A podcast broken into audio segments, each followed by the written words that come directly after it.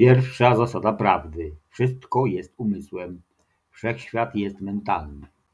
Druga zasada prawdy: wszechświat jest holograficzny i fraktalny. Trzecia zasada prawdy: materia nie istnieje, wszystko jest energią w stanie wibracji. Trzy przykazania człowieka myślącego samodzielnie. 1. Myślenie ma kolosalną przyszłość. 2. To nie uniwersytet, tu trzeba myśleć. 3. W naszym fachu nie ma strachu. Radio Prawda.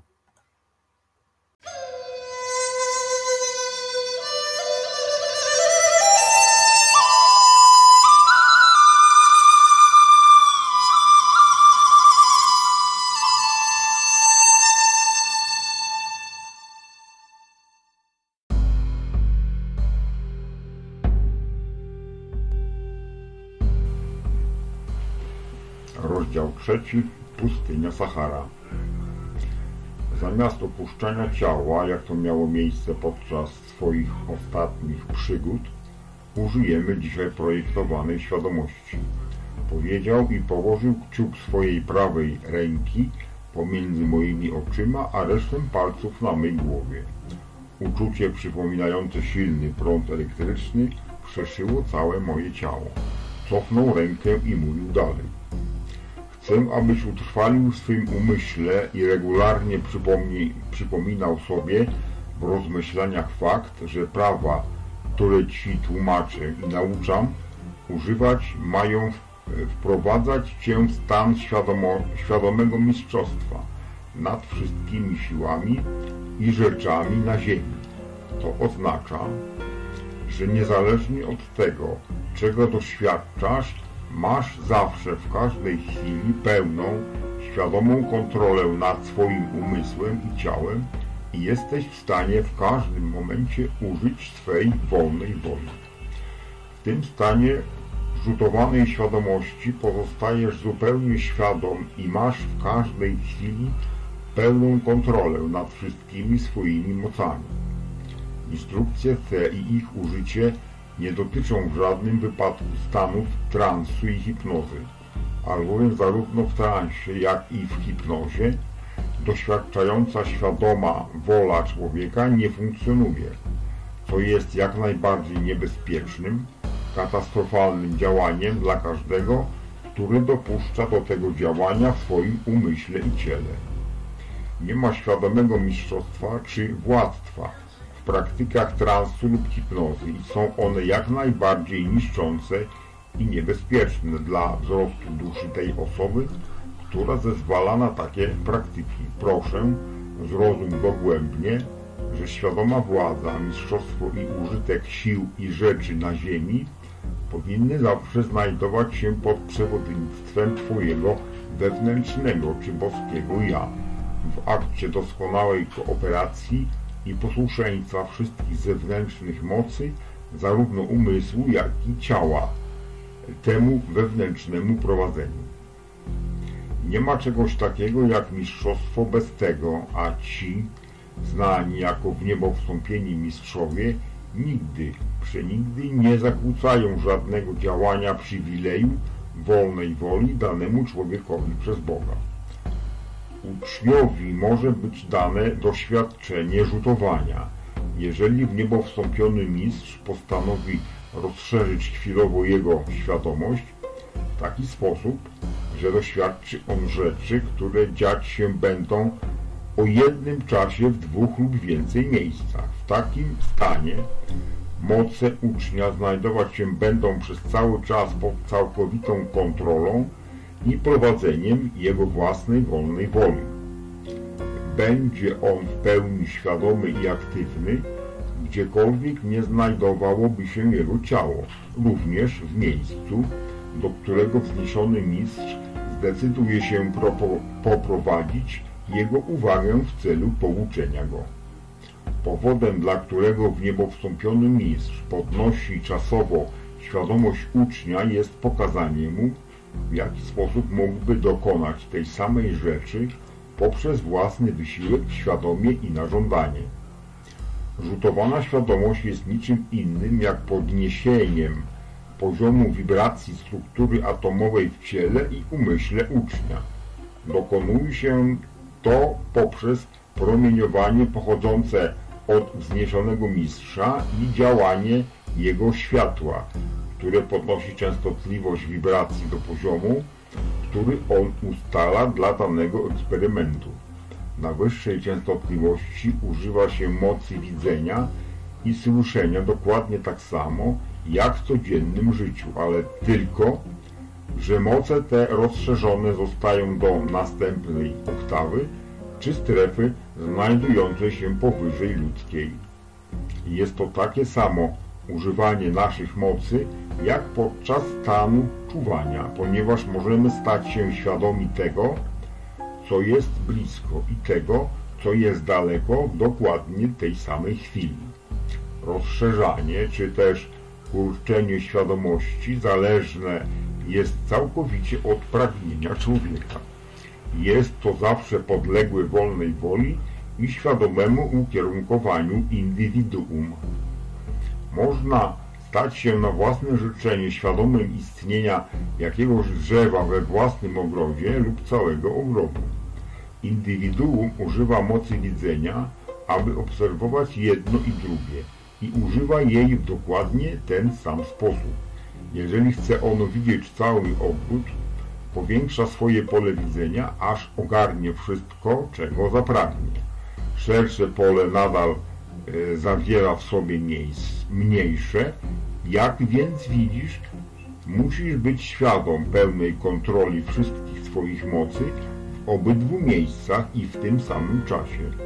Działanie to jest w rzeczywistości powiększeniem pola mocy, w jakim działa wzrok. Używanie mocy widzenia, w tym rzutowaniu czy rozszerzeniu świadomości, dokonuje się poprzez zwiększenie poziomu wibracji nerwu optycznego. Cały ten proces zbliżony jest do tego, który występuje przy używaniu lornetki. Podczas zwykłego doświadczania ludzka świadomość przywykła do używania swoich mocy jedynie wewnątrz pewnych stref czy pół mocy. Dowodem na to jest fakt, że osoba jest w stanie słuchać dźwięku głosu osoby obecnej fizycznie w danym pomieszczeniu, która mówi do niej oraz słyszeć dzwonienie telefonu pochodzące z jakiegoś innego miejsca w domu w tej samej chwili. Wszystkie moce zewnętrznej działalności są elastyczne. Mogą zostać użyte zarówno jako mikroskop, jak i teleskop, co uzależnione jest wyłącznie od pragnienia i woli człowieka. Jeżeli ktoś jest w stanie uświadomić sobie odgłos pochodzący z pomieszczenia, w którym znajduje się jego ciało fizyczne i jednocześnie być świadomym odgłosu pochodzącego z miejsca oddalonego o dwa czy trzy pomieszczenia używając przy tym tego samego procesu, to może rozszerzając moc słuchu usłyszeć miejsce jeszcze bardziej oddalone. Aby tego dokonać, trzeba podnieść poziom wibracji swego słuchu, aż dosięgnie on bardziej oddalonej strefy. Gdy e, kontemplujesz tę wielką wewnętrzną aktywność Boga, czyż nie widzisz, jak doskonale i chętnie Twe zewnętrzne zmysły łączą się w zmysł wewnętrzny i tam, gdzie było dwoje, staje się jedno. To działanie świadomości ma zastosowanie nie tylko dla zmysłów wzroku i słuchu, ale i dla wszystkich pozostałych zmysłów. Taki proces wznoszenia jest naturalny, normalny i harmonijny.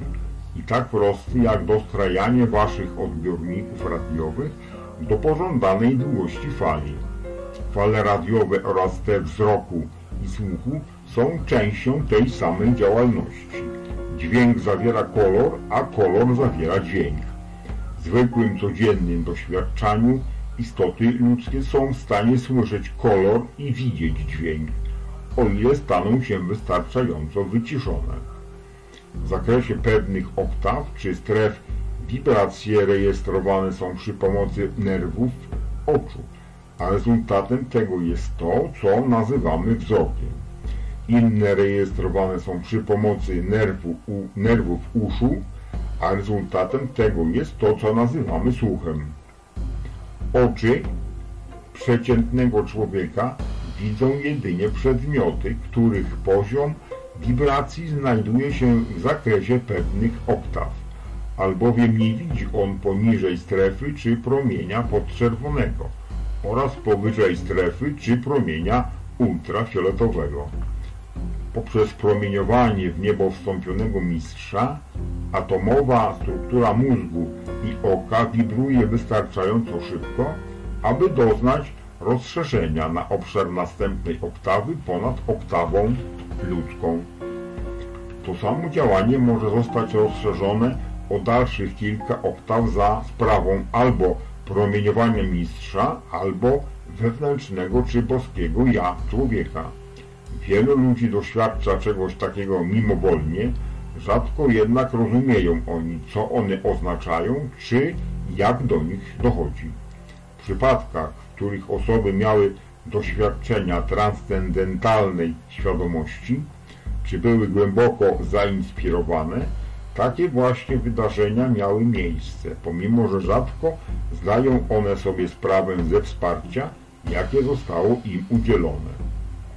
Rzutowana świadomość czy wizja nie ma zupełnie nic wspólnego z mentalnymi obrazami, które są produktem sugestii istniejących jedynie w umysłach innych ludzi. Takie myśli czy obrazy są niczym innym jak błyskami przesyłanymi bezpośrednio z umysłu osoby wysyłającej do osoby otrzymującej sugestię. To takie samo działanie, które ma miejsce, gdy ktoś odzwierciedla obraz słońca w lustrze, po czym odbija je na ścianę. Sugestia jest czymś innym niż rzutowana świadomość, tak samo jak myślenie o jakimś miejscu różni się od przebywania w tym w nim fizycznie. Projekcja jest jaskrawa, żywa, rzeczywista, taka jak wtedy, gdy Twoje fizyczne ciało przechodzi przez jakieś doświadczenie, albowiem jest to działanie Twojego wewnętrznego boskiego ja, z którym wzniesiony mistrz jest jednością, stanem najwyższym. Saint-Germain i ja staliśmy się w tym momencie obserwatorami i aktorami w scenie dziejącej się dawno temu. Ponownie byłem zewnętrznie świadom przechodzenia przez doświadczenia pokazywane mi w myśli, uczuciu i działaniu. Cała ta operacja była tak naturalna i normalna, jak oddychanie, a jedynym niezwykłym wrażeniem było poczucie większej wolności i większego władztwa. Oboje staliśmy się bardzo wyciszeni przez kilka chwil, po czym ożywił on eteryczne zapisy i tak rozpoczęło się jego pouczenie. Oto pustynia Sahara, powiedział, w czasach, gdy była to żyzna kraina o półtropikalnym klimacie. Znajdowało się tam wiele strumieni wodnych rozprowadzających obficie nawodnienie na cały kraj. Po środku tego imperium leżała stolica słynna na cały świat ze swojego przepychu. Budynki zarządzających znajdowały się w centrum na lekkim podwyższeniu, a od nich miasto rozprzestrzeniało się równo w każdym kierunku. Ta cywilizacja, kontynuował, osiągnęła swój szczyt 70 tysięcy lat temu. Wstąpiliśmy do miasta i poczuliśmy niezwykłe rytmiczne oddziaływanie, które dawało dziwne wrażenie lekkości naszego spaceru. Wszyscy ludzie wokół poruszali się z wielką łatwością i gracją. Zapytałem Saint-Germaina o przyczynę tego stanu rzeczy, a on odpowiedział. Ci ludzie pamiętali swoje źródło i rozpoznawali siebie jako synów Boga, w związku z czym byli właścicielami i operatorami władzy i mądrości, która Tobie może wydawać się cudowna i nadludzka. Prawdę mówiąc, takie rzeczy jak cuda nie istnieją, albowiem wszystko jest zgodne z prawem, a to, co wydaje się cudowne dla obecnej koncepcji ludzkości, nie jest niczym innym, jak zastosowaniem praw, do których obecna ludzka świadomość nie przywykła. W taki to sposób wydaje się to dziwne i niecodzienne. Gdy rzeczywistość życia zostanie właściwie zrozumiana, Wszelkie przejawienie, które wydaje się cudowne dla Twojej obecnej świadomości, zostanie postrzeżone jako doświadczenie tak naturalne i normalne, jak formowanie słów dla kogoś, kto nauczył się używania alfabetu.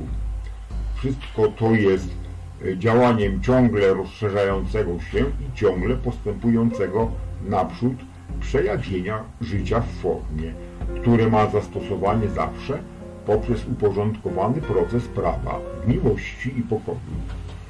Jakkolwiek dziwne, niecodzienne czy niemożliwe wydaje się dane doświadczenie dla obecnego stanu mentalnego ludzkości, to nie jest ono dowodem na to, że nie istnieje większe prawo i mądrzejsza inteligencja działająca, aby wyprodukować większe cuda ciągle nas otaczającego stworzenia. Dzisiejsza wiedza największych umysłów ludzkości w świecie zewnętrznym w porównaniu do tej wielkiej wewnętrznej mądrości i władzy jest jak rozumowanie małego dziecka porównane do studiów nad rachunkiem różniczkowym. W jednym z budynków centralnego kompleksu znaleźliśmy osoby obsługujące przywdzia, e, przywdziane najwspanialsze tkaniny o łagodnych, promiennych kolorach, które harmonizowały z wewnętrzną dekoracją. Jedna z nich ukazała się przewodnikiem, który zabrał nas do głównego budynku, gdzie przedstawił nas królowi tych wielkich ludzi. Królem okazał się być Saint-Germain. Obok niego stała młoda, bardzo piękna kobieta. Jej włosy przypominały skręcone złoto, zwisające prawie do posadzki, a oczy miały przeszywający fioletowo-niebieski kolor. Cała jej postura wyrażała miłosne kierownictwo. Spojrzałem pytająco na Saint-Germaina, zastanawiając się, kim mogłaby być, a on odpowiedział Lotus. Obok niej stał młody mężczyzna w wieku około lat dwudziestu i chłopiec mający lat może czternaście. Młody mężczyzna był tym, którego widzieliśmy już jako wielkiego kapłana w świątyni w Luxorze, a chłopiec był młodszym kapłanem. Były to dzieci króla. Ponownie więc cała czwórka pracowała wspólnie.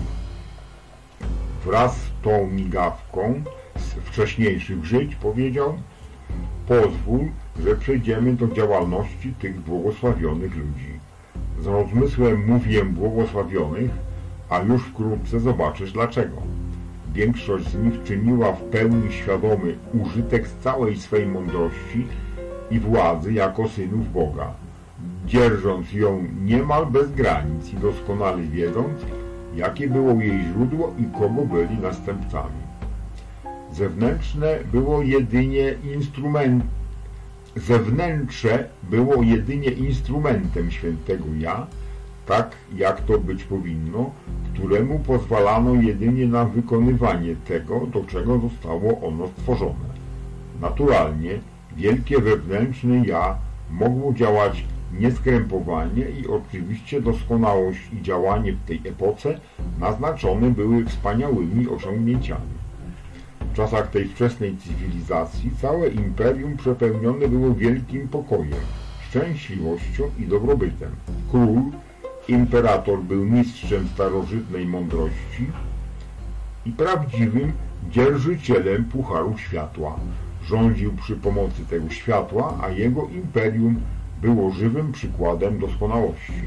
Przez setki lat, mówił dalej Saint-Germain, doskonałość ta utrzymywana była bez wojska i marynarki jakiegokolwiek rodzaju. Władza ludu powierzona była opiece czternastu w niebo wstąpionych mistrzów światła, z których po dwóch zajmowało się każdym z siedmiu promieni. Oni to utworzyli punkty skupienia, aby unaocznić działanie potężnej działalności Boga.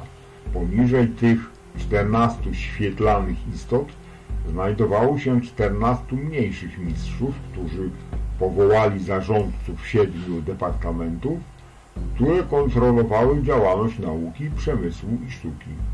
Każdy z owych zarządców departamentów prowadził pracę, nad którymi sprawował pieczę poprzez świadomy i bezpośredni kontakt z samym Bogiem. W taki oto sposób wszelkie wskazówki i instrukcje spływały ze źródła na tych znajdujących się poniżej.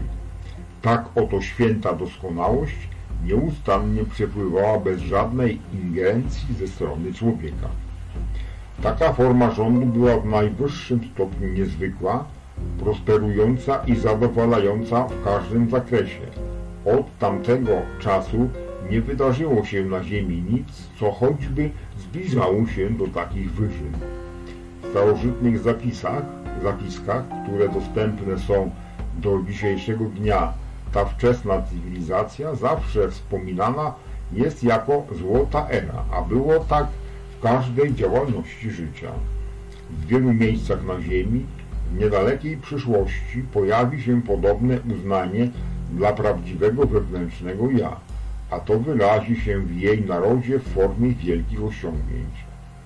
Wiele z tych miejsc przypomina krainy światła, a ich światło będzie olśniewająco jaśniało, jak słońce w południe wśród narodów na ziemi. Były ona, były ona krainami wielkiego światła przed eonami i ponownie obejmą swoje duchowe pochodzenie, albowiem nic nie może temu zapobiec.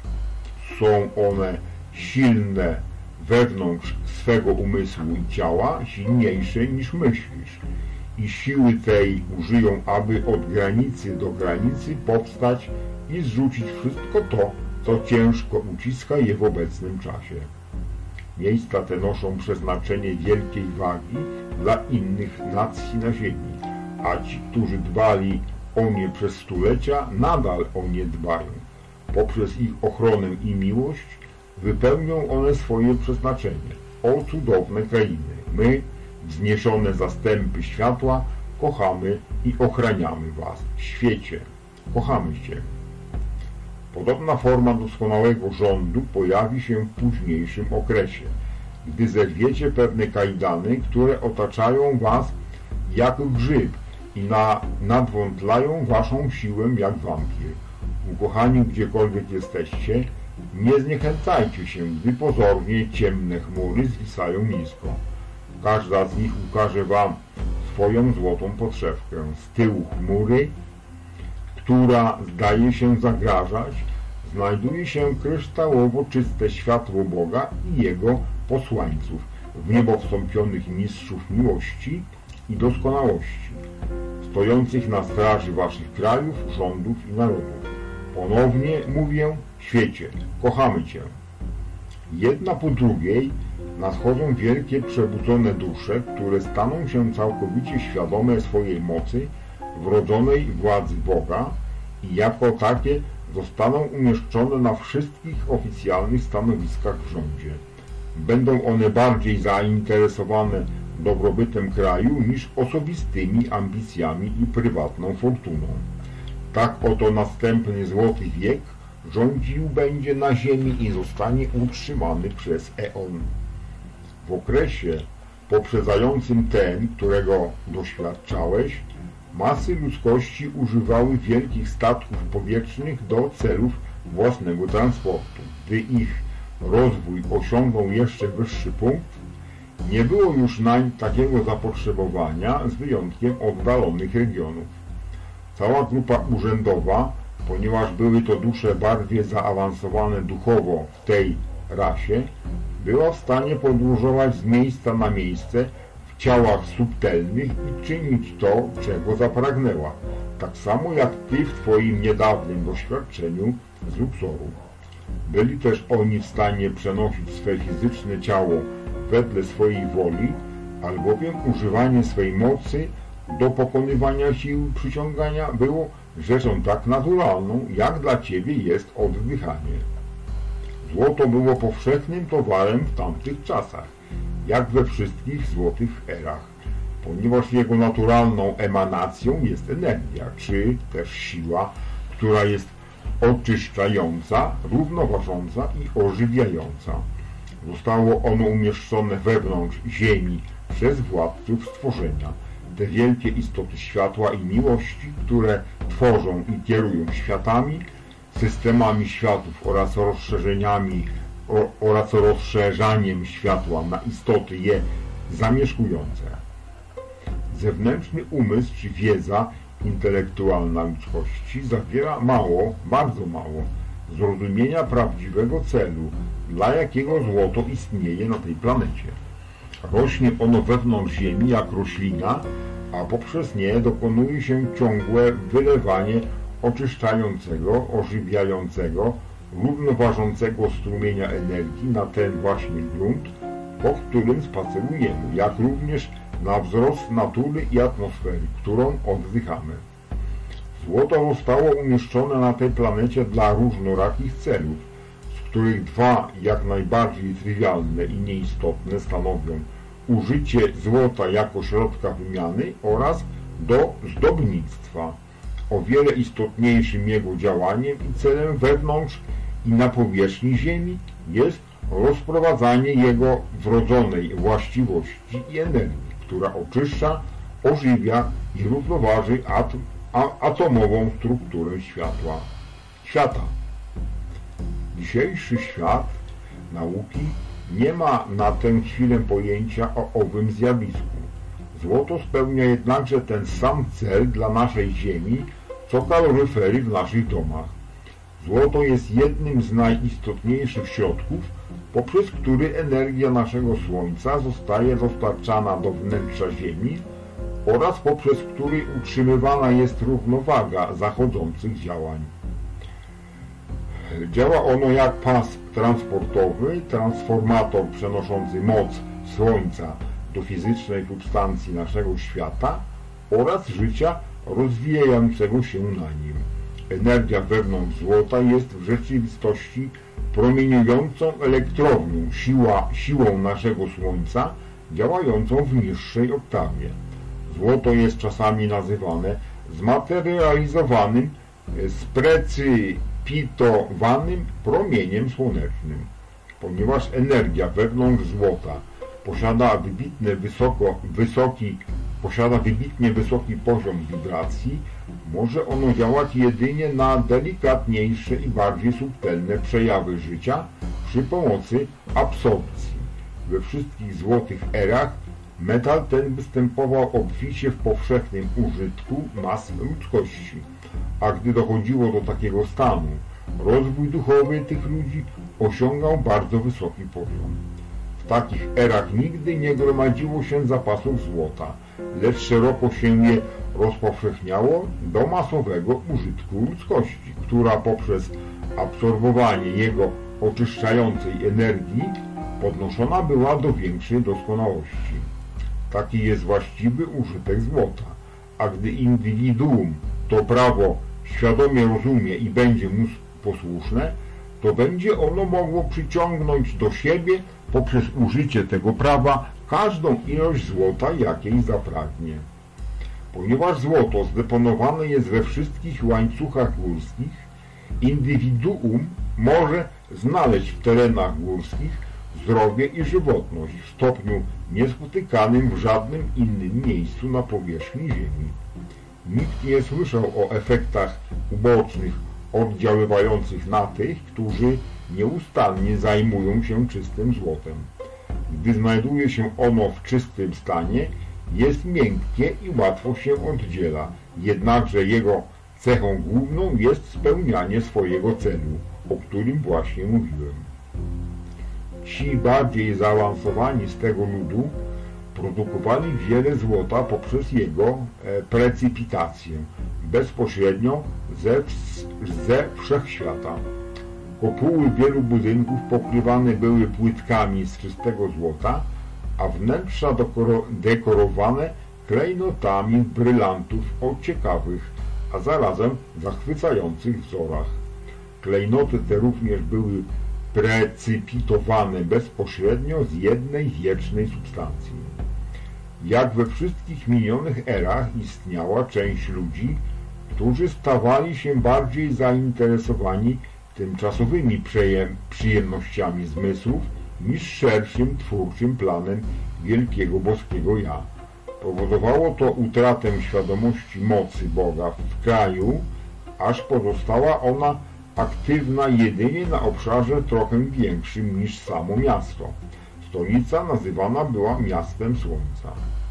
Rządzący uświadomili sobie, że muszą się wycofać i pozwolić ludziom uczyć się poprzez twarde doświadczenie tego, że cała ich szczęśliwość i dobrobyt pochodzą z adoracji Boga wewnątrz i że muszą powrócić do światła, jeżeli chcą być szczęśliwi.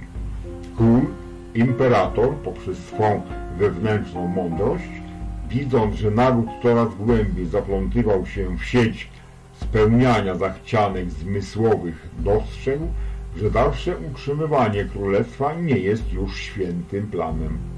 Został on poinstruowany przez tych, którzy posiadali większy duchowy autorytet niż on sam, aby wydać bankiet oznajmiający jego decyzję ustąpienia i w taki sposób pożegnać się ze swoimi poddanymi. Zwołał on radnych i wydał wskazówki dotyczące bankietu, nakazując, aby odbył się on w najbardziej wspaniałym miejscu imperium, znanym jako sala klejnotowa i znajdującym się w pałacu króla. Była ona oświetlana samoświecącymi kulami emitującymi olśniewająco białe promieniowanie. Zwisały one z sufitu na sznurach z kryształu. Mimo iż, iż światło wewnątrz kul było intensywne i olśniewające, to jednak miało ono wybitnie ko kojące działanie na ciało, dając znajdującym się w nich w ich zasięgu poczucie wielkiej lekkości i spokoju. Światło środkowej kuli ustawione było w sposób przypominający słońce, prześwitujące przez chmury, którego promienie rozświetlały klejnoty formujące wielki medalion na środku sufitu. Wielka sala bankietowa została misternie udekorowana i wyposażona w 24 stoły z onyksu, przy których zasiadły 24 osoby. Była to pierwsza okoliczność, przy której w tym samym czasie gośćmi króla byli wszyscy radni oraz ich pracownicy. Zapowiedź bankietu wywołała wiele komentarzy wśród ludu, który gruntownie o tym dyskutował, każdy ze swym sąsiadem, dla wszystkich jednak była to tajemnica, gdyż nikt nie był w stanie odgadnąć jego celu. W końcu nadszedł wieczór tego wydarzenia. Nikt nie podejrzewał boleści skrytej w sercu szlachetnego władcy, nikt też nie wyobrażał sobie zmian, które miały nadejść dla narodu już e, tak wkrótce. Nadeszła wyznaczona godzina. Goście zebrali się, wszyscy wyczuwali w powietrzu tajemnicę. Wielkie drzwi z brązu prowadzące do sali bankietowej majestatycznie otwarły się na oścież i zagrzmiała nagle transcendencyjna muzyka, jak gdyby zagrana przez gigantyczną, niewidzialną orkiestrę symfoniczną, zaskakując nawet tych, którzy znali olbrzymią moc ich uwielbianego monarchy. Ludność postrzegała go prawie jak Boga, tak wielka była ich miłość i uwielbienie dla mądrości i pomocy, którą nieustannie on na nich przelewał. Gdy triumfalna muzyka ucichła, na salę wystąpił król w towarzystwie swoich dzieci. Dziewczyna była przejawem urokliwości. Ubrana była w suknię z miękkiej złotej tkaniny, niepodobną do żadnego materiału naszego nowoczesnego świata. Jej fałdowanie sprawiało wrażenie, jakby pokryta była tysiącami diamentów, gdyż z każdym ruchem jej ciała rozbłyskiwały na niej punkciki światła. Złote włosy opadające z jej ramion spięte były dwoma szmaragdowymi klamrami. Na jej czole znajdowała się pojedyncza obręcz z białego metalu wysadzana diamentami. W centrum wydawał się być umieszczony wielki diament, w rzeczywistości była to jednak silna kondensacja światła, skupiona i utrzymywana w tym miejscu przez jej ojca. Król był jedynym w całym imperium, któremu powierzona była taka transcendentalna moc. Królewska rodzina nigdy nie używała tych klejnotów ze światła, w kontakcie ze światem zewnętrznym, aż do tamtej nocy. Użycie tej władzy dozwolone było jedynie podczas ich prywatnego oddawania czci wielkiemu boskiemu Ja, którego to najwyższej obecności byli żywo i nieustannie świadomi. Władca i jego dwaj synowie nosili przyległe do ciała stroje z tej samej złotej tkaniny, którą miała na sobie córka. Były one giętkie jak skóra, lecz wykonane z metalizującego złota, z płytami na piersiach przypominającymi słońce z klejnotów. Stopy przyodziane mieli sandałami z tego samego materiału, również wysadzanego szlachetnymi kamieniami, a wspaniały klejnot ze światła spoczywał na czole każdego z nich. Na sygnał króla zebrali goście, zebrani goście usiedli. Głosem majestatycznym i potężnym wydał on wezwanie z głębi swojego serca do nieskończonej najwyższej jedni. O Ty, potężne, wszechobecne źródło, Ty, który rządzisz wszechświatem, płomieniu w sercu każdego człowieka, dajemy miłość, chwałę i wdzięczność Tobie za Twoje własne życie, światło i miłość we wszystkich rzeczach.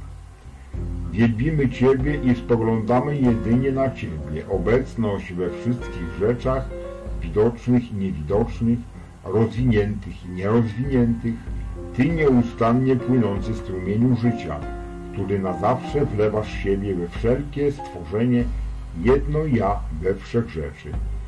Serce moje woła do Ciebie jak nigdy wcześniej, aby obudzić ten mój naród na ich zagrożenie, gdyż niedawna obojętność na Ciebie skrada się za, na, za nimi jak zatruty oddech, tworząc sen duszy i wkładając na nich woal, który zamyka na Twoją jaśniejącą obecność. Jeżeli muszą, jeżeli muszą oni przejść przez doświadczenia, które pochłoną i spalą odpady i obłoki ich zewnętrznego ja, to proszę Ty utrzymaj, a na koniec poprowadź ich do Twej wiecznej doskonałości. Wołam do Ciebie, Twórco Wszechświata, największy, wszechmocny Boże. Król zasiadł, a wszyscy spoczywali w cichym oczekiwaniu. Za kilka chwil pojawiła się obsługa dla każdego z zebranych. Danie po daniu serwowane były jakby przez niewidzialne ręce. Potrawy pojawiały się we wspaniałych, kryształowych i pokrytych klejnotami pojemnikach, znikających, gdy tylko spożywanie dobiegło końca, po czym natychmiast pojawiały się następne. W końcu najbardziej kunsztowny bankiet, jaki kiedykolwiek widziało imperium dobiegł końca. Wszyscy ponownie zamilkli w oczekiwaniu, wstrzymując oddech i przewidując jakieś niezwykłe wydarzenie. Król powstał i czekał spokojnie, stojąc kilka chwil. Wkrótce kryształowy kielich pojawił się przy prawej ręce każdego z gości. Był on wypełniony skondensowaną, czystą, elektronową esencją, a każdy, kto ją wypił, bez znaczenia, na jak wiele wieków rozciągał się strumień jego życia lub jak zróżnicowane byłyby jego doświadczenia, nigdy nie mógł całkowicie zapomnieć swego wewnętrznego boskiego ja. Ta ochrona dla duszy była przyznana uczestnikom bankietu jako nagroda za ich wiarę i lojalność Bogu w nich samych, królowi i imperium.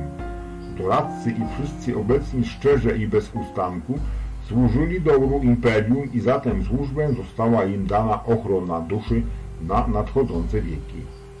Wszyscy podnieśli kielichy i wypili za Boga w sobie, za swój własny ogień najwyższego żyjącego. Przebieg bankietu był emitowany na całe imperium przez radio, podobne do tego, jakiego my używamy w dniu dzisiejszym.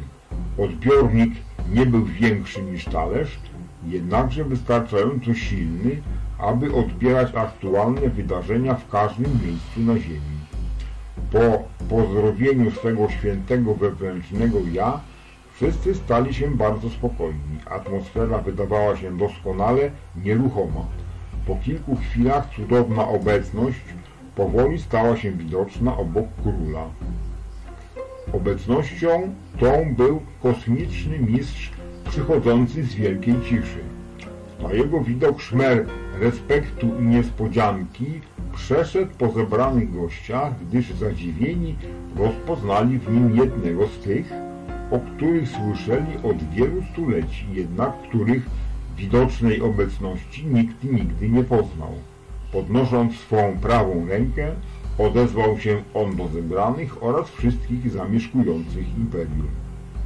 O dzieci ziemi, przynoszę wam ostrzeżenie dużej wagi w czasie wielkiego kryzysu. Przebudźcie się z pułapki zmysłów, która was ogarnia. Obudźcie się z letargu, zanim będzie za późno. Ten oto mój brat światła musi wycofać się i pozostawić was doświadczeniu, które wybraliście i które po, powoli kusi was do wielu swych pułapek. Otwarliście się na niekontrolowaną ignorancję i emocje swego zewnętrznego ja. Dajecie niewiele, niewiele uwagi i coraz mniej uwielbienia waszemu źródłu, najwyższej, potężnej, promiennej, majestatycznej, nieskończonej przyczynie wszystkiego, co istnieje, Stwórcy i utrzymującemu wszystkich światów. Nie dajecie wdzięczności wielkiej, wspaniałej obecności, Panu miłości, za życie, dzięki któremu istniejecie.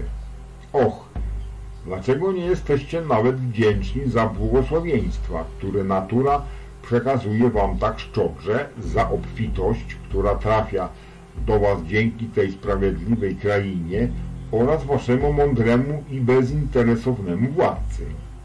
Dziękujecie sobie nawzajem za przysługi, rzeczy zmysłów i formy, które są tak ulotne, które przechodzą od jednego do drugiego, a później zanikają.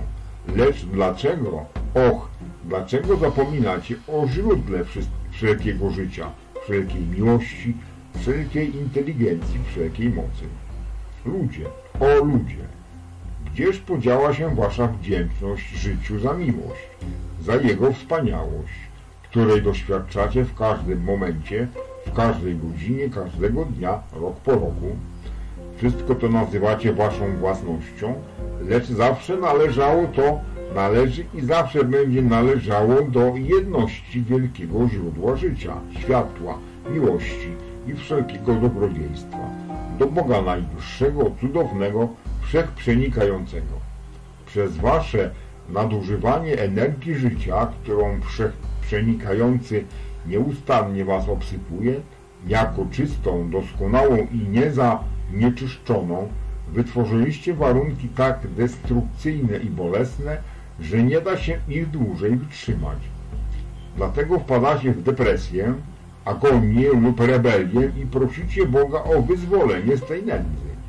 Tylko to oferujecie dawcy wszelkiego dobrodziejstwa w zamian za tę nieustanną doskonałość, którą ciągle obdarza was w swej najwyższej miłości. Jedynym warunkiem, pod jakim jedność wielkiego Ja rozdaje to wszystko, jest tego prawidłowe użycie, tak aby błogosławiło ono resztę stworzenia nieskończoną radością, harmonijnym działaniem i doskonałością. Gdy znajdując się w otchłani nędzy, na powrót zwracacie się do waszego źródła po ulgę od waszych błędnych uczynków, to albo płaczecie w agonii i desperacji, albo wpadacie w rebelię, oskarżając życie i źródło wszelkiego dobrobytu o pozwalanie na to, co nazywacie niesprawiedliwością i złymi warunkami, które istnieją w was i w waszym świecie. To wy, wasze małe osoby, osobowe ja, którzy jesteście niesprawiedliwi w stosunku do życia, którzy jesteście nieuczciwi, którzy tworzycie nędzę ziemi. Albowiem jedynie ludzkość, ponieważ ma ona wolną wolę tworzenia tego, co wybierze poprzez własne myśli i uczucia, śmie czynić niezgodę, upadek i kalectwo, które znajdują swój wyraz na ziemi. Oto skaza na stworzeniu i doskonałości, która po wsze czasy kołysać się będzie do wielkiej kosmicznej melodii wiecznej pieśni. Jedynie ludzkość jest winna tworzenia dysharmonii w muzyce sfer, albowiem wszystko inne żyje i działa w zgodzie z prawem miłości, prawem życia, harmonii i światła. Wszystko inne miesz miesza się w harmonijną całość, ciało nieskończonego, wszech miłującego, który jest jednością. Wszystkie pozostałe sfery życia i światła poruszają się i tworzą w zgodzie z fundamentalną zasadą, na której spoczywa wszelka doskonałość. Zasadą tą jest miłość. Gdyby nie wielcy bezinteresowni, tacy jak wasz władca, wielkie zastępy wniesionych mistrzów, których pierwszą myślą przewodnią istnienia jest miłość, ludzkość już dawno zniszczyłaby siebie i planetę, na której istnieje. Transcendentalna i wspaniała aktywność miłości i światła jest stanem naturalnym, który Bóg stworzył i oczekiwał, że Jego ludzkie dzieci będą się przejawiały, będąc posłuszne Jego rozkazowi miłowania. Nigdzie we wszechświecie nie ma czegoś takiego jak stan nadprzyrodzony. Wszystko to, co transcendentalne, piękne i doskonałe, jest naturalne i zgodne z prawem miłości. Wszystko inne jest nienaturalne. Codziennym doświadczeniem zastępów niebowstąpionych mistrzów jest doskonałość, która na zawsze miała być udziałem życia dzieci Boga. Dzieci Ziemi wyrażały tę doskonałość we wcześniejszym cyklu, który był złotym wiekiem. Ta wcześniejsza cywilizacja, ta starożytna doskonałość jest starsza niż jesteście w stanie sobie wyobrazić. Nie sądzicie nawet, że wasza planeta ma tyle lat. Cała ludzkość żyła w tym okresie w stanie przypominającym stan wzniesionych mistrzów. Stan upadku, który postępował od tego czasu w ciągu wieków nadszedł, ponieważ ludzkość wybrała odwrócenie się od swojego źródła miłości, czyli planu, według którego należy żyć życie. Gdy dzieci Ziemi odwracają swój wzrok od miłości, to celowo i świadomie wybierają doświadczenie chaosu. Ktokolwiek poszukuje egzystencji bez miłości, nie może długo przeżyć pośród stworzenia. Takie wysiłki skazane są na porażkę, nędzę i rozpad. Jeżeli czemuś brakuje miłości, to musi to coś powrócić do chaosu, do stanu bez formy, aby jego substancja mogła zostać użyta ponownie w połączeniu z miłością i w ten sposób utworzyć nową, doskonałą formę. To jest prawo tak uniwersalnego, jak i indywidualnego życia. Jest ono niezmienne, nieodwołalne, wieczne, a jednak dobroczynne. Albowiem stworzenie w formie istnieje po to, aby Bóg miał coś, na co może wylewać swą miłość i w ten sposób wyrażać się w działaniu. To jest prawo najwyższego, od którego wywodzi się wszystko inne. Takie jest rozporządzenie wieczności, a ogrom i błyskotliwość tej doskonałości nie mogą być wyrażone w słowach. Gdyby nie było tych rzeczywistych, prawdziwych, ciągłych i doskonałych warunków życia i doświadczenia, które daleko wykraczają ponad możliwość ludzkiego opisu, istnienie nie byłoby niczym innym jak parodią odgrywającą się w zadziwiająco wielkiej działalności życia, które wiecznie wibruje w całym stworzeniu. Istnieją wyższe, harmonijne, transcendentalne sfery, królestwa działania i świadomości indywidualne i kosmiczne, gdzie stworzenie przebywa w ciągłej radości, miłości, wolności i doskonałości. Są one prawdziwe, prawdziwe, prawdziwe i dużo trwalsze niż wasze ciała i budynki w świecie fizycznym roztaczającym się wokół was. Owe królestwa życia utworzone są z substancji, która tak bardzo przesycona jest miłością, że nie sposób na, nałożyć na nie czy zaobserwować w nich właściwości lub działania nieharmonijnego, niedoskonałego czy dezintegracji, ponieważ bazują one na miłości, to doskonałość takiego przejawienia się, przejawienia jest podtrzymywana zawsze. Zawsze jest aktywna, zawsze rozszerzająca się, zawsze błogosławi z radością wszystko, co istnieje. Przynosicie nieszczęście samym sobie, popychając siebie co, do coraz to nowych wcieleń z ignorancji zmysłów, ludzkich apetytów i pragnień swego zewnętrznego ja.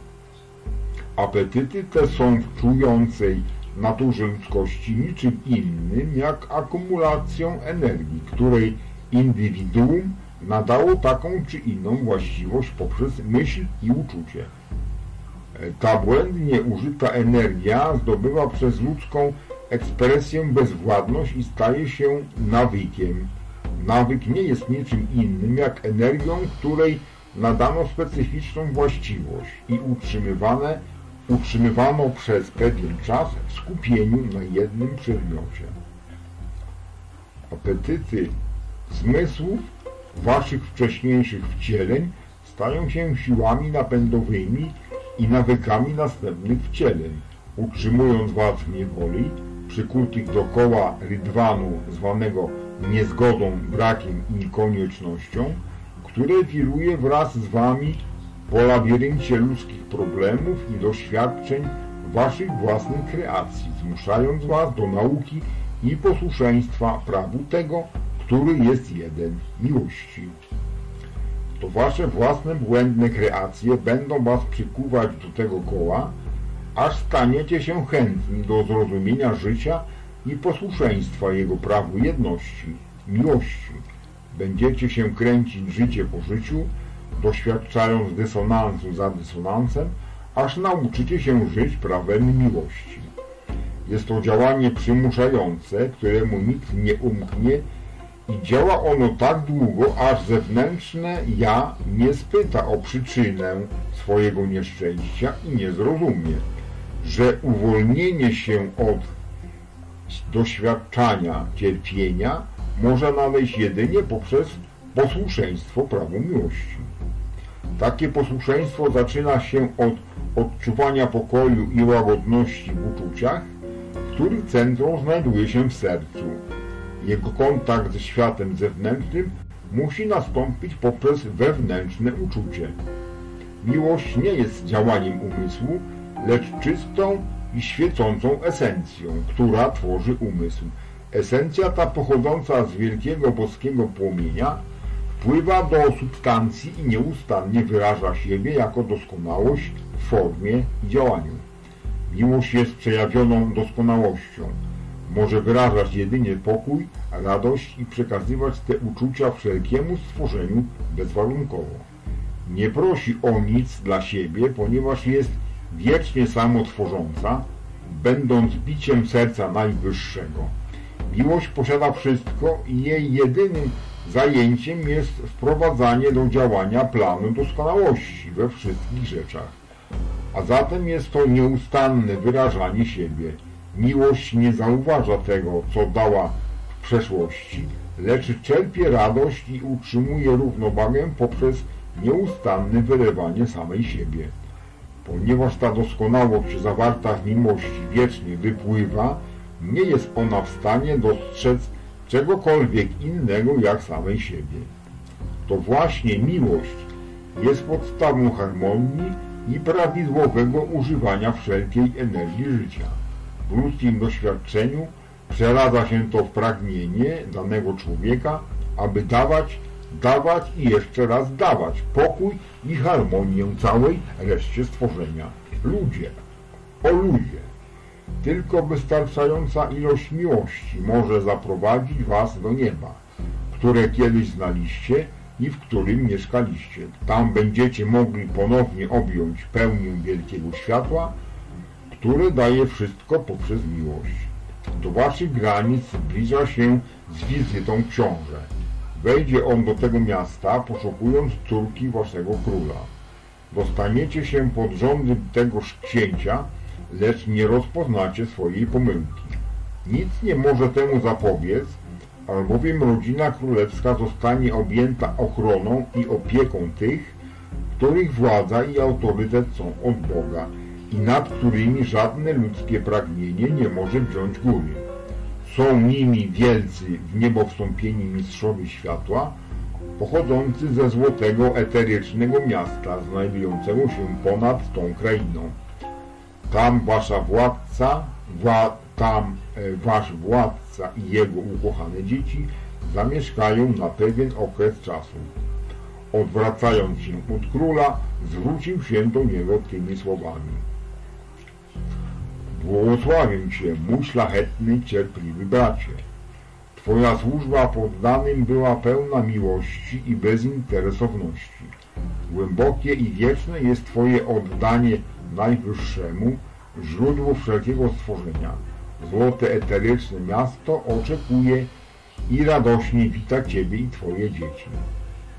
Dane Ci będzie żyć wewnątrz Jego, jego promieniowania, służąc poprzez promienie światła, które na zawsze świecą od tych, którzy w nim przebywają, aż do czasu, kiedy Twoi poddani odkupią się poprzez posłuszeństwo prawu miłości. Imperium światła istnieje ponad krainą, którą tak bardzo pokochałeś. Utworzone jest z promieniującej eterycznej substancji i spoczywa ponad fizycznym miastem, które jest tą oto stolicą. Jest ono prawdziwe, bardzo prawdziwe i dużo bardziej trwałe niż jakiekolwiek ziemskie miasto. Albowiem światło jest niezniszczalne, a złote miasto utworzone zostało ze światła. Nie ma do niego dostępu żadna nieharmonijna myśl, czyli czy wibracje niepokoju.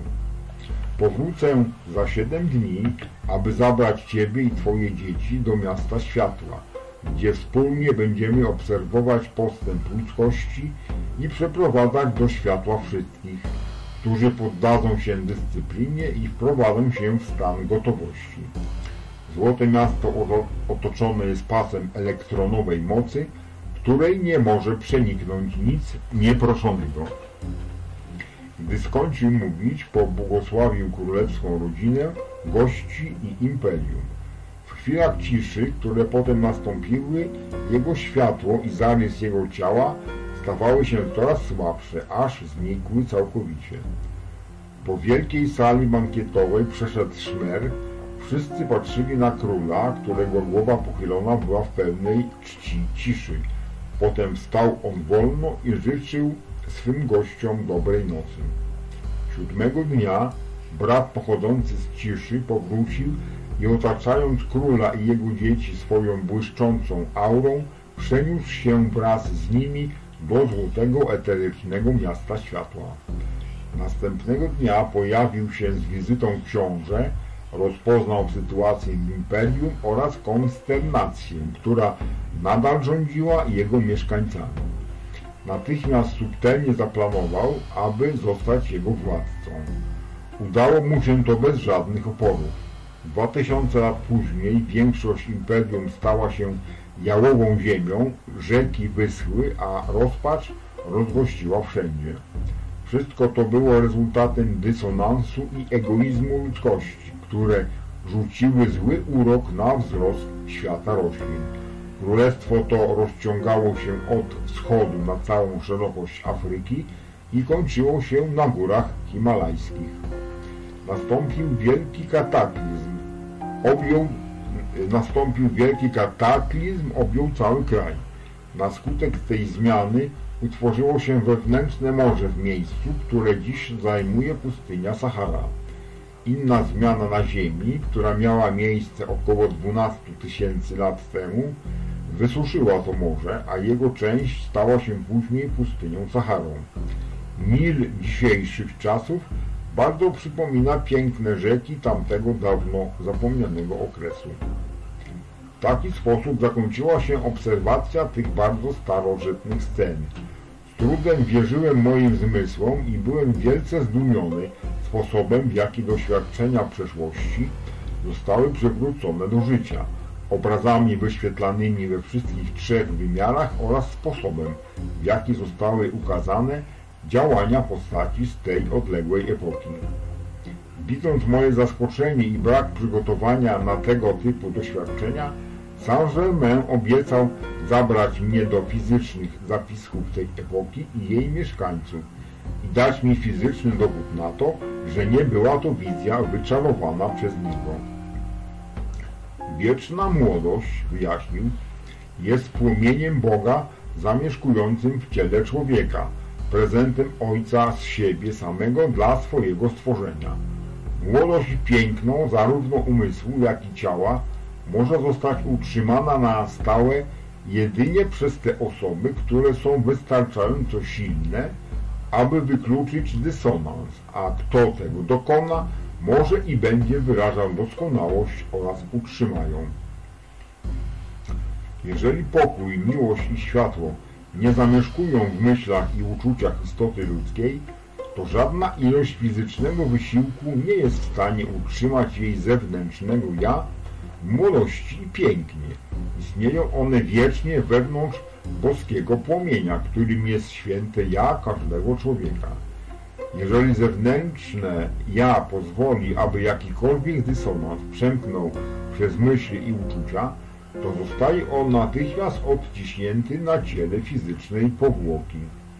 Wieczna młodość i piękno są samotworzące się i na zawsze samoistniejące wewnątrz płomienia boskiego życia, każdej ludzkiej istoty. Taki jest boski plan przejawienia swojej doskonałości w świecie formy oraz utrzymania jej na zawsze. Młodość, piękno i doskonałość są atrybutami miłości, którymi boskie ja nieustannie zasila swoje stworzenie. W każdym człowieku złożona jest moc i środki potrzebne do zamanifestowania i wzmocnienia tej doskonałej, wiecznie rozszerzającej się funkcji stworzenia. Moc osiągania jest energią boskiego ja, która znajduje się w każdej ludzkiej istocie urodzonej w tym świecie. Jest ona aktywna w każdej chwili w jej umyśle, ciele i świecie. Nie ma nawet chwilki, w której ta ogromna energia nie przepływałaby przez wszystkie ludzkie istoty. Ma, masz przywilej określać ją wedle własnego uznania. Przy pomocy swojej wolnej woli, poprzez świadome ukierunkowanie swych myśli i uczuć. Myśl jest jedyną rzeczą we wszechświecie, która może wykreować wibrację, a poprzez wibrację nadajesz charakter tej wiecznie płynącej energii, która określa manifestację tego, czego zapragniesz dla swojego życia i świata. Ta nieograniczona, inteligentna, promienna energia nieustannie płynie przez Twój system nerwowy i jest wiecznym życiem i witalnością kursującą w tym krwioobiegu. Jest to wszechmocna, wszechobecna, inteligentna działalność dana Ci przez Ojca, boską zasadę życia, celem świadomego kierowania nią w zgodzie z Twoją wolną wolą. Prawdziwa inteligencja, która wszystkiego używa konstruktywnie, pochodzi jedynie z wnętrza boskiej zasady, płomienia życia i nie jest ona jedynie działaniem intelektu. Prawdziwa inteligencja jest mądrością czy boską wiedzą, a ta nie ma, a nawet nie może mieć złych myśli. Złe myśli pochodzą jedynie z impresji odciśniętych na intelekcie przez zewnętrzny świat człowieka. Jeżeli osoby ro rozróżniałyby własne myśli, czyli widziały różnicę pomiędzy myślami pochodzącymi od boskiego płomienia, a sugestiami, które wyrzucane są przez intelekty innych ludzi i sygnałami pochodzącymi od zmysłów, które rejestrują jedynie pozory, byłyby w stanie uniknąć wszelkich dysharmonijnych działań i warunków w świecie doświadczenia. Światło pochodzące z wnętrza naszego boskiego płomienia jest kryterium, standardem doskonałości, przy pomocy którego wszystkie myśli i uczucia napływające z pięciu zmysłów powinny być poddawane analizie. Nikt nie może utrzymywać swoich myśli i uczuć w jedności z doskonałością, jeżeli nie zwróci się do źródła doskonałości, albowiem cechy te i funkcje przebywają jedynie wewnątrz boskiego płomienia. Dlatego człowiekowi potrzebna jest medytacja i komunia ze światłem Boga wewnątrz Niego samego. Czysta esencja życia nie tylko nada i utrzyma wieczną młodość i piękno w tym ciele, w Twym ciele, lecz pozwoli Ci utrzymać doskonałą równowagę pomiędzy Twoim boskim ja, a Twym ja zewnętrznym czy osobowym. W rzeczy samej ta czysta energia życia jest siłą, której zewnętrzne ja używa do utrzymania połączenia ze swym świętym źródłem, boskim ja. W rzeczywistości obydwa one są jednym, pomijając przypadek, w którym intelekt czy zewnętrzna funkcja umysłu, to znaczy świadomość zmysłów, akceptuje niedoskonałość, dysharmonię, niekompletność lub myśli o sobie jak o tworze odłączonym od przenikającej obecności życia, będącej jednością. Jeżeli świadomość zmysłów widzi siebie odłączoną od Boga, doskonałości, wtedy takie uwarunkowanie zostaje na nią nałożone, albowiem to, co świadomość zmysłów wmyśli w swój świat, to zostanie jej przez świat zwrócone. Jeżeli ktoś pozwoli myślom o niedoskonałości czy odłączeniu od Boga zaprzątnąć swoją uwagę, a co za tym idzie swój umysł, uwarunkowania z nimi zgodne zaczną wydarzać się w jego ciele i świecie. To spowoduje, że osoba taka odczuwać będzie siebie samą jako oddzieloną od swego źródła. W chwili, w której pomyśli o sobie jako o oddzielonej od Boga, wyda jej się, że życie, inteligencja i moc mają początek i koniec. Życie zawsze było, jest i zawsze będzie. Nikt tak naprawdę nie jest w stanie zniszczyć życia. Poprzez różnorakie działania w świecie mentalnym i fizycznym forma może się rozpaść czy zostać czasowo zburzona, lecz świadomość indywiduum jest wieczna i jest w stanie kontrolować wszelką przejawioną substancję w każdym miejscu. Gdy tylko boskie życie wewnątrz uznane zostaje za wiedzącego, dającego i czyniącego wszelkie dobro dla stworzenia. Mówię Ci prawdę, twierdząc, że istnieje tylko jedno źródło wszelkiego dobra – Bóg. Świadome rozpoznanie i akceptacja tej prawdy przy uznaniu jej przez zewnętrzne działania umysłu nie dwa czy trzy razy dziennie, lecz co kilka chwil w ciągu dnia, bez znaczenia na to, czym zewnętrzny ja się zajmuje i podtrzymywanie jej w czasie doprowadzi każdego do wyrażania doskonałej wolności i władztwa nad wszystkimi ludzkimi rzeczami. Dla większości ludzi Powyższe zadanie wydaje się być trudne, ponieważ żyli oni tak wiele stuleci w przekonaniu, że są istotami oddzielonymi od Boga, podczas gdy w każdej chwili, każdego dnia używali oni boskiego życia, boskiej energii, boskiej substancji i boskiego działania, we wszystkich swoich myślach, nie uświadamiając sobie tego. Jednakże wymagane jest świadome uznawanie tego faktu zewnętrznym działaniu swego umysłu oraz konstruktywne ukierunkowywanie, aby móc uwolnić jego pełną moc w swym osobowym ja.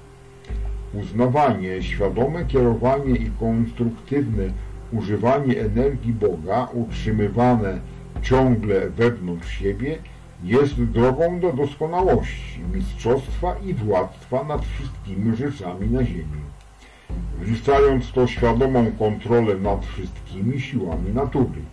Instrukcja, którą Ci przekazałem, całkowicie usunie wszystkie błędne przekonania, jeżeli będzie pielęgnowana.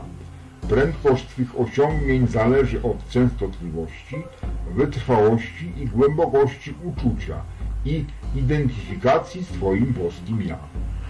Jeżeli pragniemy zostać mistrzem lub adeptem, to świadoma kontrola wszelkich sił i manipulacja substancją uzależnione są po pierwsze od uznania swojego indywidualnego boskiego ja Po drugie od doskonałego spokoju uczuć we wszystkich sytuacjach. Po trzecie zaś od bycia ponad wszelką pokusą nadużywania władzy. Uspokojenie wszystkich emocji na żądanie świadomej woli jest koniecznością, a potrzeba realizacji tego u adepta jest bezwarunkowa, jeżeli ma zostać osiągnięte władztwo. Nie oznacza to tłumienia dysonansu wewnątrz siebie w jakiejkolwiek chwili, lecz uspokajanie i harmonizowanie uczuć bez znaczenia, jakie okoliczności otaczają umysł czy ciało studenta. Kontrola taka nie jest łatwą rzeczą dla ludzkości świata zachodniego, ponieważ temperament większości ludzi w Okcydencie charakteryzuje się wrażliwością, emocjonalnością i impulsywnością. Właściwość ta jest energią o olbrzymiej mocy. Musi być ona kontrolowana, trzymana w zapasie i uwalniana jedynie przez świadome ukierunkowywanie, mające służyć osiągnięciu czegoś konstruktywnego. Dopóki utrata energii nie będzie powstrzymywana i w zupełności kontrolowana, indywiduum nie będzie mogło i nigdy nie poczyni trwałego postępu. Studenci często pytają, czy osiągną punkt na świecie swojego, na ścieżce swojego rozwoju, w którym wzniosą się ponad używanie afirmacji.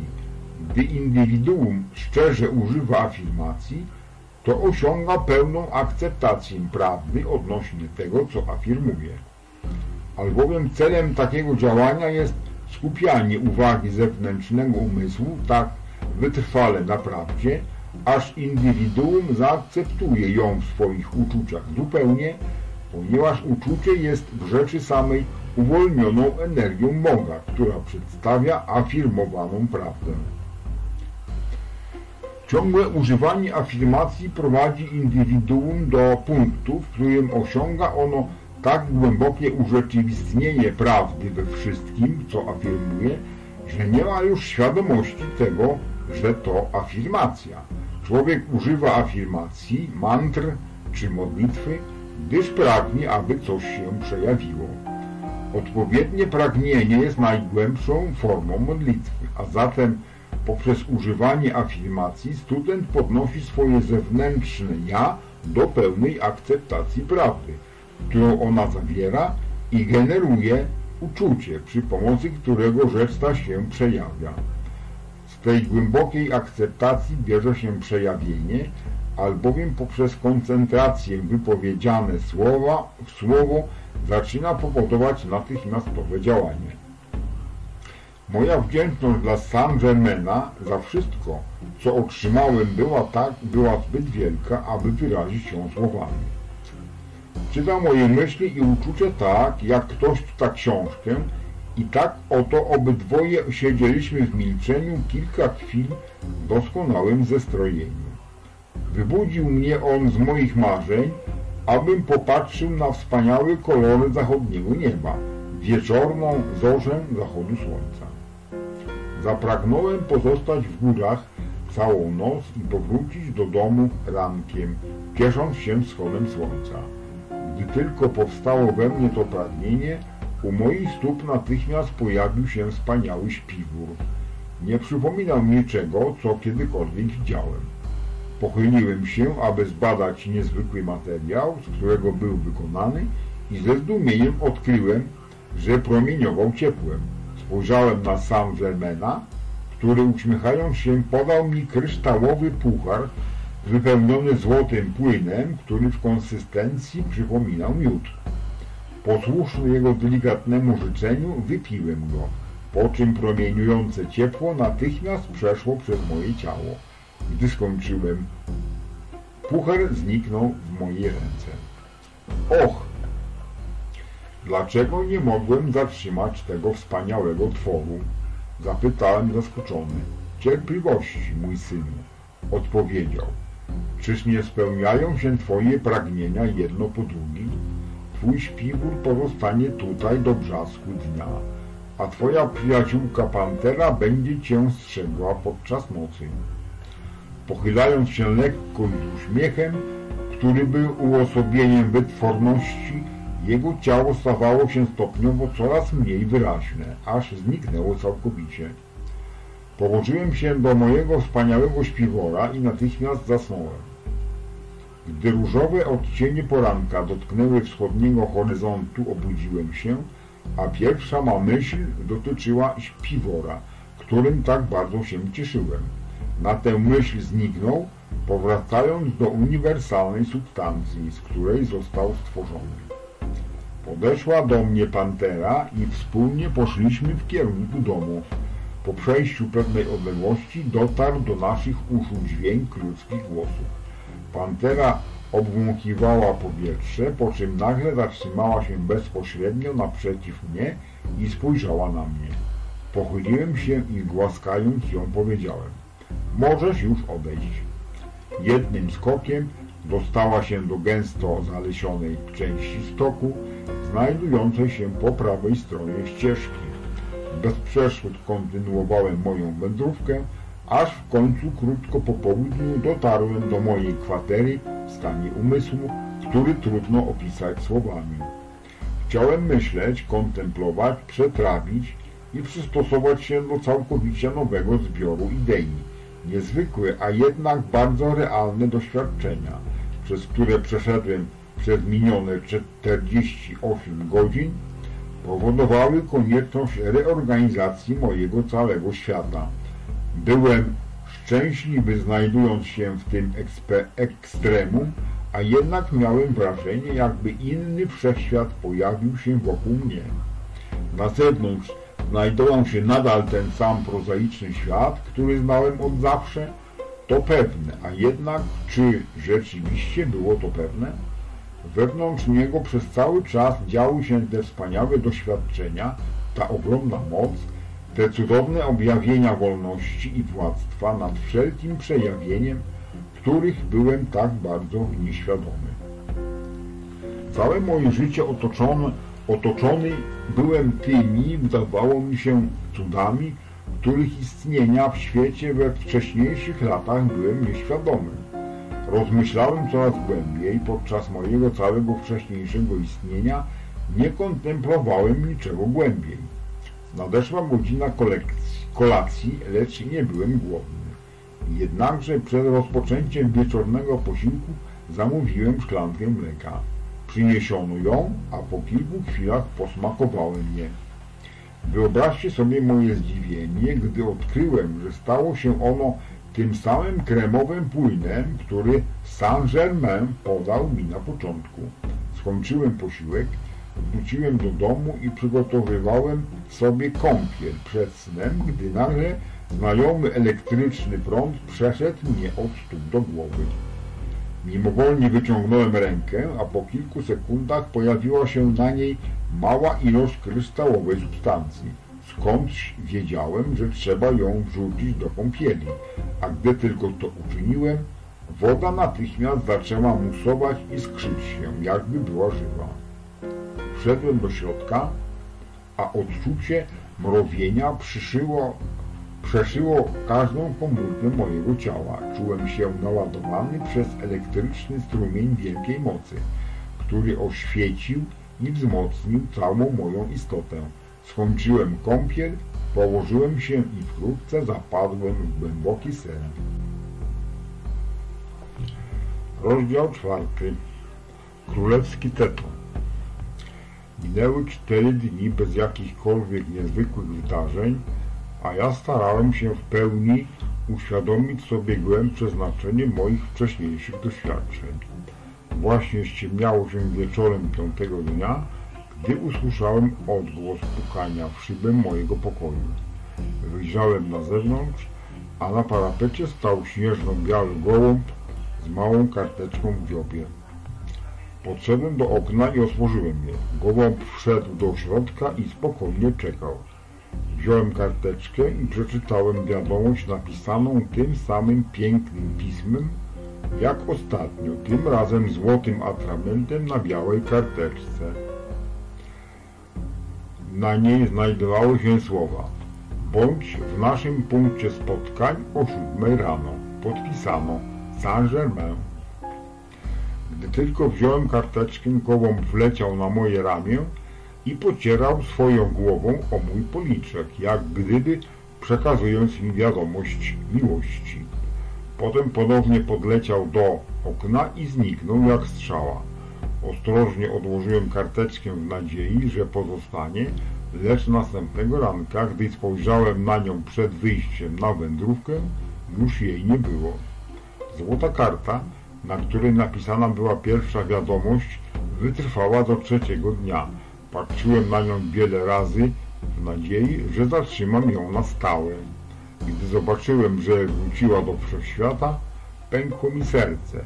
Tak wielkie było moje rozczarowanie. Aby wykonać 15-kilometrową wędrówkę i dotrzeć na miejsce o siódmej, musiałem wyjść z mojej kwatery krótko po północy. Wstałem wcześniej i o trzeciej godzinie byłem już w drodze. Idąc szybkim krokiem dotarłem do lasu o poranku. Nie uszedłem stamtąd daleko, gdy do mych uszu doszło żałosne zawodzenie. Zanim to sobie uświadomiłem, odpowiedziałem tym samym tonem. Moja reakcja była zupełnie mimowolna. Usłyszałem szelest wśród drzew, gdy doskoczyła do mnie moja przyjaciółka Pantera, która była ucieleśnieniem radości. Pogłaskałem ją i wspólnie ruszyliśmy na miejsce spotkania. Dokładnie o siódmej pojawił się Saint-Germain i, przy, y, i przywitał mnie z otwartymi ramionami. Ponownie wręczył mi kryształowy puchar, wypełniony tym samym przezroczystym, musującym płynem. Wypiłem go, a jego smak nie przypominał niczego, co wcześniej doświadczyłem w świecie fizycznym. Smakował prawie tak, jak schłodzony sok z, gre, z grejpfruta, jednakże był iskrzący i musujący. E, w chwili, w której go wypiłem, odczucie przypominające błyskawicę przeszło przez moje ciało, przenosząc swoje rozbłyskujące działanie do każdej żyły. Wtedy Saint-Germain dał panterze małe brązowe ciasteczko, które ta szybko pożarła. Za chwilę jej sierść zjeżyła się na całym ciele, a on powiedział Twój przyjaciel już nigdy więcej nie zabije zwierzyny. Dla następującego doświadczenia i instrukcji koniecznym będzie pozostawienie Twojego ciała tutaj w górach, gdyż nie zaapelowałeś jeszcze do wewnętrznej mocy wystarczająco, aby być w stanie zabrać je tam, gdzie się dziś wybieramy. Pantera będzie Twoim wartownikiem, a jako dodatkowe zabezpieczenie umieszczę pelerynę niewidzialności wokół Was obojga. Wybierzemy się do królestwa Tetonu, choć w tej samej chwili stanąłem na zewnątrz w moim subtelnym ciele, ubrany w bogate, świecące e, samo z siebie ubranie, wykonane ze złotej tkaniny. Przyjrzyj się dokładnie materiałowi, w który jesteś ubrany, kontynuował. Substancja, z której wykonana jest tkanina, jaką masz na sobie, posiada pewne wyjątkowe właściwości i moce, a jedną z nich jest umożliwienie noszącemu ją podnoszenie i transportowanie fizycznych obiektów. Tkanina sama w sobie posiada czystą elektronową energię i może być używana do przemieszczania obiektów w taki sam sposób, w jaki używa się do tego ciała fizycznego. Jest to jej fenomenalne działanie, którego wielcy mistrzowie światła zezwolili użyć na tej planecie po raz pierwszy. Dla wiadomości czytelników pragnę oznajmić jasno i wyraźnie, że chociaż byłem odziany w ciało, które funkcjonowało w czterech wymiarach w trakcie tych doświadczeń, to jednak dawało mi ono możliwość odczuwania i obchodzenia się z obiektami w świecie fizycznym w taki sam sposób, w jaki każdy z nas robi to w swoim fizycznym ciele. Ciało, którego wtedy używałem, nie było tym, które nazywane jest czasami ciałem astralnym. Wkrótce osiągnęliśmy szczyt majestatycznej góry stojącej na straży ponad jednym z najbardziej pięknych i widowiskowych pasów górskich Stanów Zjednoczonych. Poniżej nas rozpościerały się olbrzymie lasy i wielkie łańcuchy gór wraz z ich wciąż nietkniętymi skarbami mineralnego bogactwa. Podchodząc do punktu, w którym olbrzymie masy kamienia leżały przemieszane, jak gdyby giganci rzucali nimi w wojnie na siebie nawzajem, Saint-Germain dotknął wielkiego głazu. W tej samej chwili ta olbrzymia masa przesunęła się o około półtora metra od swojej pierwotnej pozycji. Skinął, abym za nim podążył. Weszliśmy i ku mojemu zdziwieniu stanęliśmy przed wielkimi drzwiami z brązu.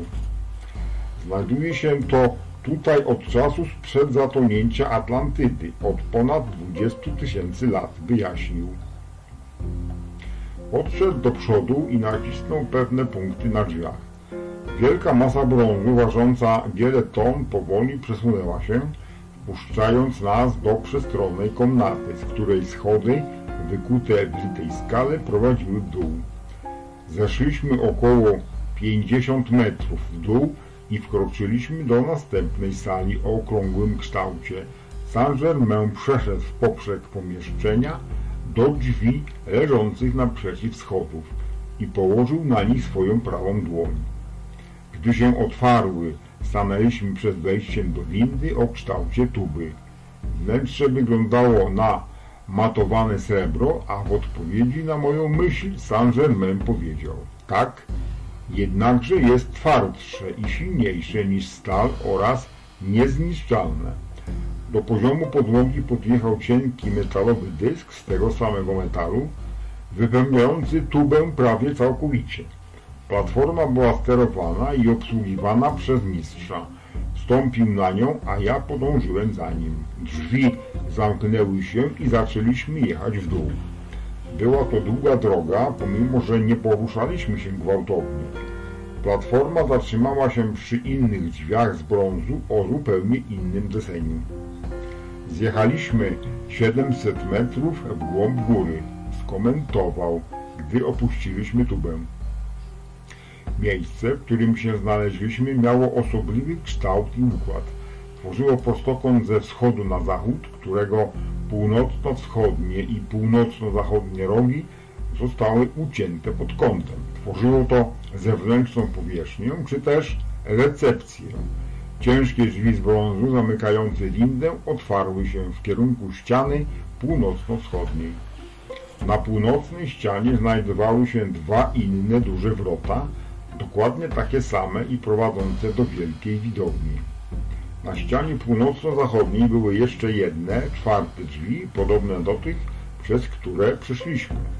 Po, przeciw, e, po przeciwnej, długiej stronie niezłamanego kątami odcinka ściany południowej wisiał olbrzymich rozmiarów gobelin.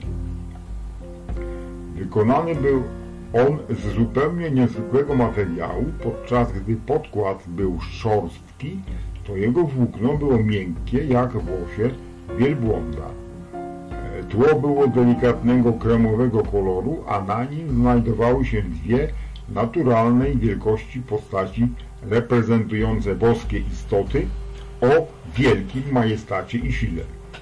Postać po prawej była rodzaju męskiego, a po lewej żeńskiego. Obydwie one stały w pozycji, jak gdyby rozkazywały kosmicznym siłom posłuszeństwo ich dekretom.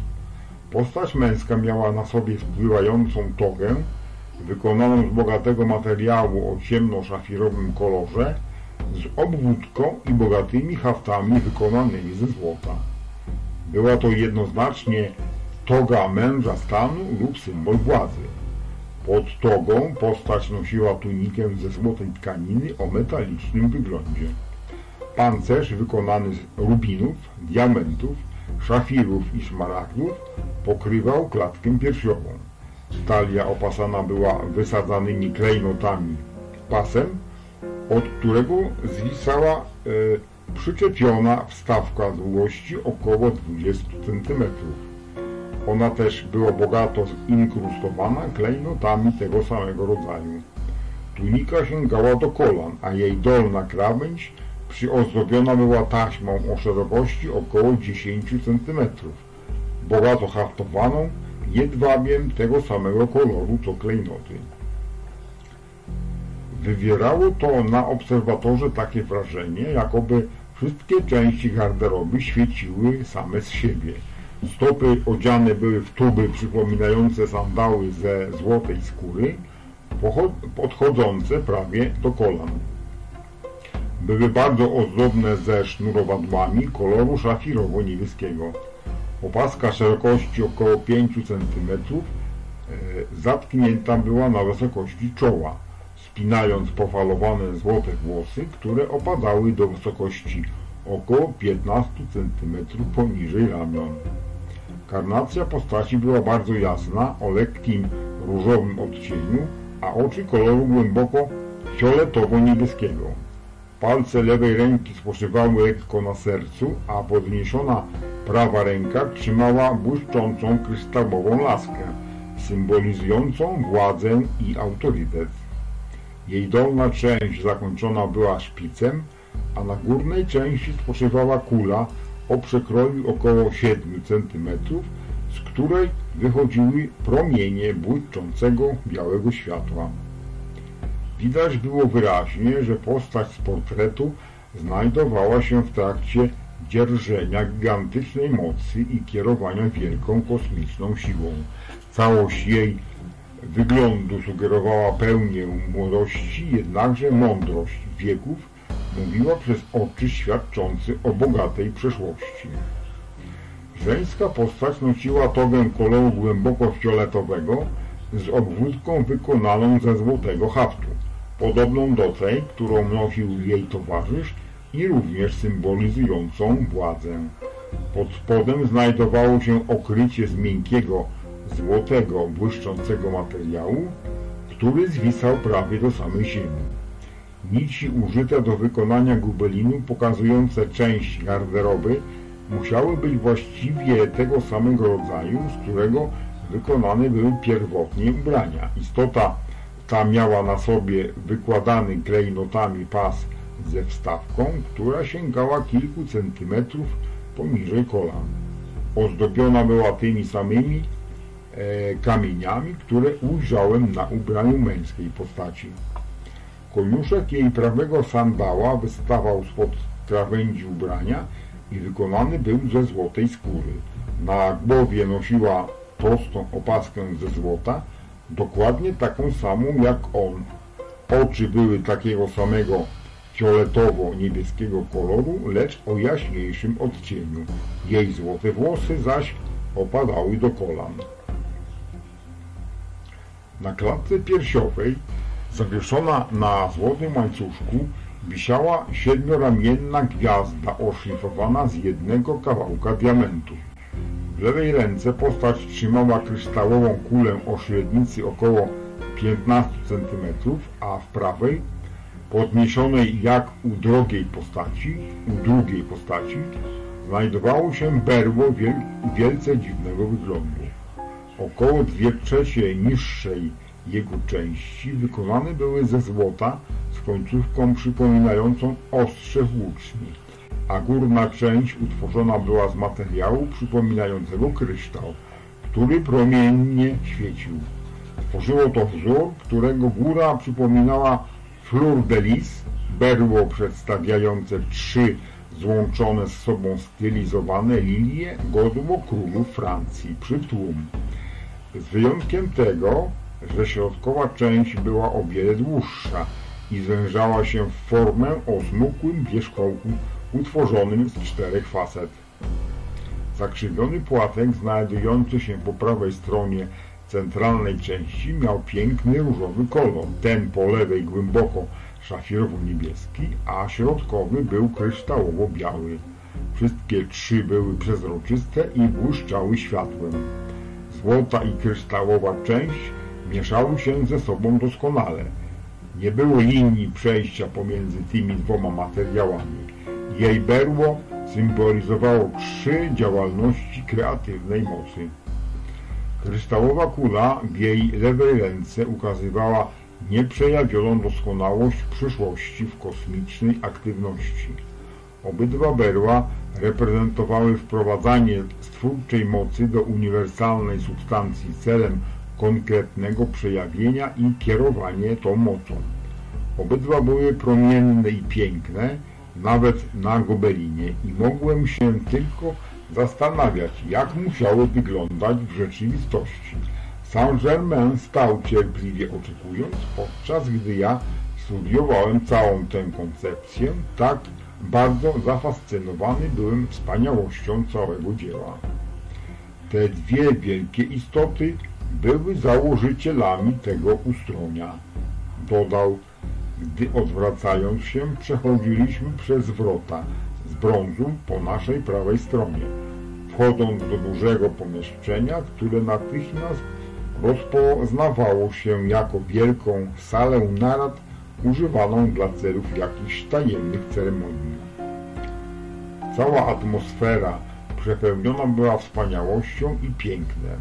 Słowa całkowicie zawodzą przy przekazywaniu tego, co oglądały moje oczy oraz doświadczały moje uczucia. Kilka chwil zabrakło, zabrało mi, aby przyzwyczaić się do olśniewającego widoku i wspaniałości otoczenia. Pomieszczenie to miało co najmniej 70 metrów głębokości, 35 szerokości, a sufit znajdował się na wysokości 15 metrów. Miękkie, białe światło zalewało całe to miejsce, które, jak wyjaśnił Saint-Germain, jest wszechobecną siłą, której ci wielcy zawsze używają jako światła, ogrzewania i mocy. Około 5 metrów bocznych ścian oraz ściany przeciwległej ułożonych było z białego onyksu. Zaraz za tym ułożeniem budowniczy położyli szeroką strugę czystego złota szerokości około 70 cm. Główny obszar obydwu bocznych ścian zajmował jasny niebieski granit, lecz od strony, od której weszliśmy ich naturalna struktura zmieniała się w różowy granit jeszcze wyższej jakości. Powierzchnia ścian, sufitu i podłogi została bardzo silnie wypolerowana, ewidentnie jakąś niezwykłą metodą. Łukowaty sufit, wznoszący się na około 3 metry od bocznych ścian, inkrustowany był absolutnie niezwykły wzór. W jego centrum znajdował się złoty dysk szerokości około 4 metrów.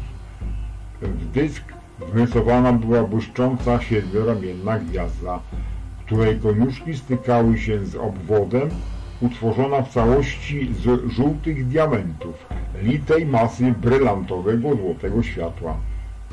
Z tego centralnego słońca promieniowały dwa kolorowe pierścienie, każdy z nich szerokości około 4 metrów, tworząc wyraźny pas światła wokół gwiazdy. Wewnętrzny pierścień był koloru różowego, a zewnętrzny miał kolor intensywnie fioletowy. Tło, na którym umieszczona była gwiazda, przypominało złoty szron, a sama gwiazda wysyłała w dół długie promienie błyszczącego kryształowego światła.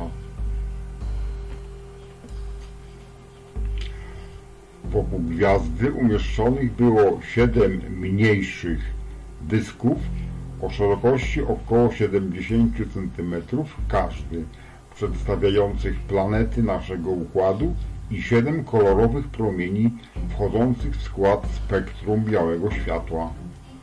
Powierzchnia każdego dysku miała aksamitny wygląd i do ich przedstawienia zostały użyte jedynie najczystsze, najbardziej intensywne i wyraźnie odcienie każdego z kolorów. Jak dowiedziałem się później, tutaj w określonym czasie i dla konkretnych celów wielkie kosmiczne istoty wylewają przez owe dyski swe mocarne prądy mocy. Docierają one tutaj do owych wielkich oświeconych i bezinteresownych, znanych jako w niebo wstąpieni mistrzowie światła, którzy następnie wysyłają je ludzkości na Ziemi. Promieniowanie to wpływa na siedem wirujących centrów znajdujących się wewnątrz każdego ludzkiego ciała na naszej planecie, jak również na wszystkie zwierzęta i rośliny. Tło całego sufitu Miało kolor bardzo czystego nieba podczas nocy oświecanej brylantowym światłem księżyca, jednak jego powierzchnia w wysokim stopniu załamywała światło. W centrum przeciwległej ściany, na wysokości około 10 metrów, umieszczone było duże oko, które w przekroju miało około 70 cm. Symbolizowało ono wszechwidzące oko Stwórcy, wiecznie spoglądające na swoje stworzenie, przed którym nic nie może się ukryć.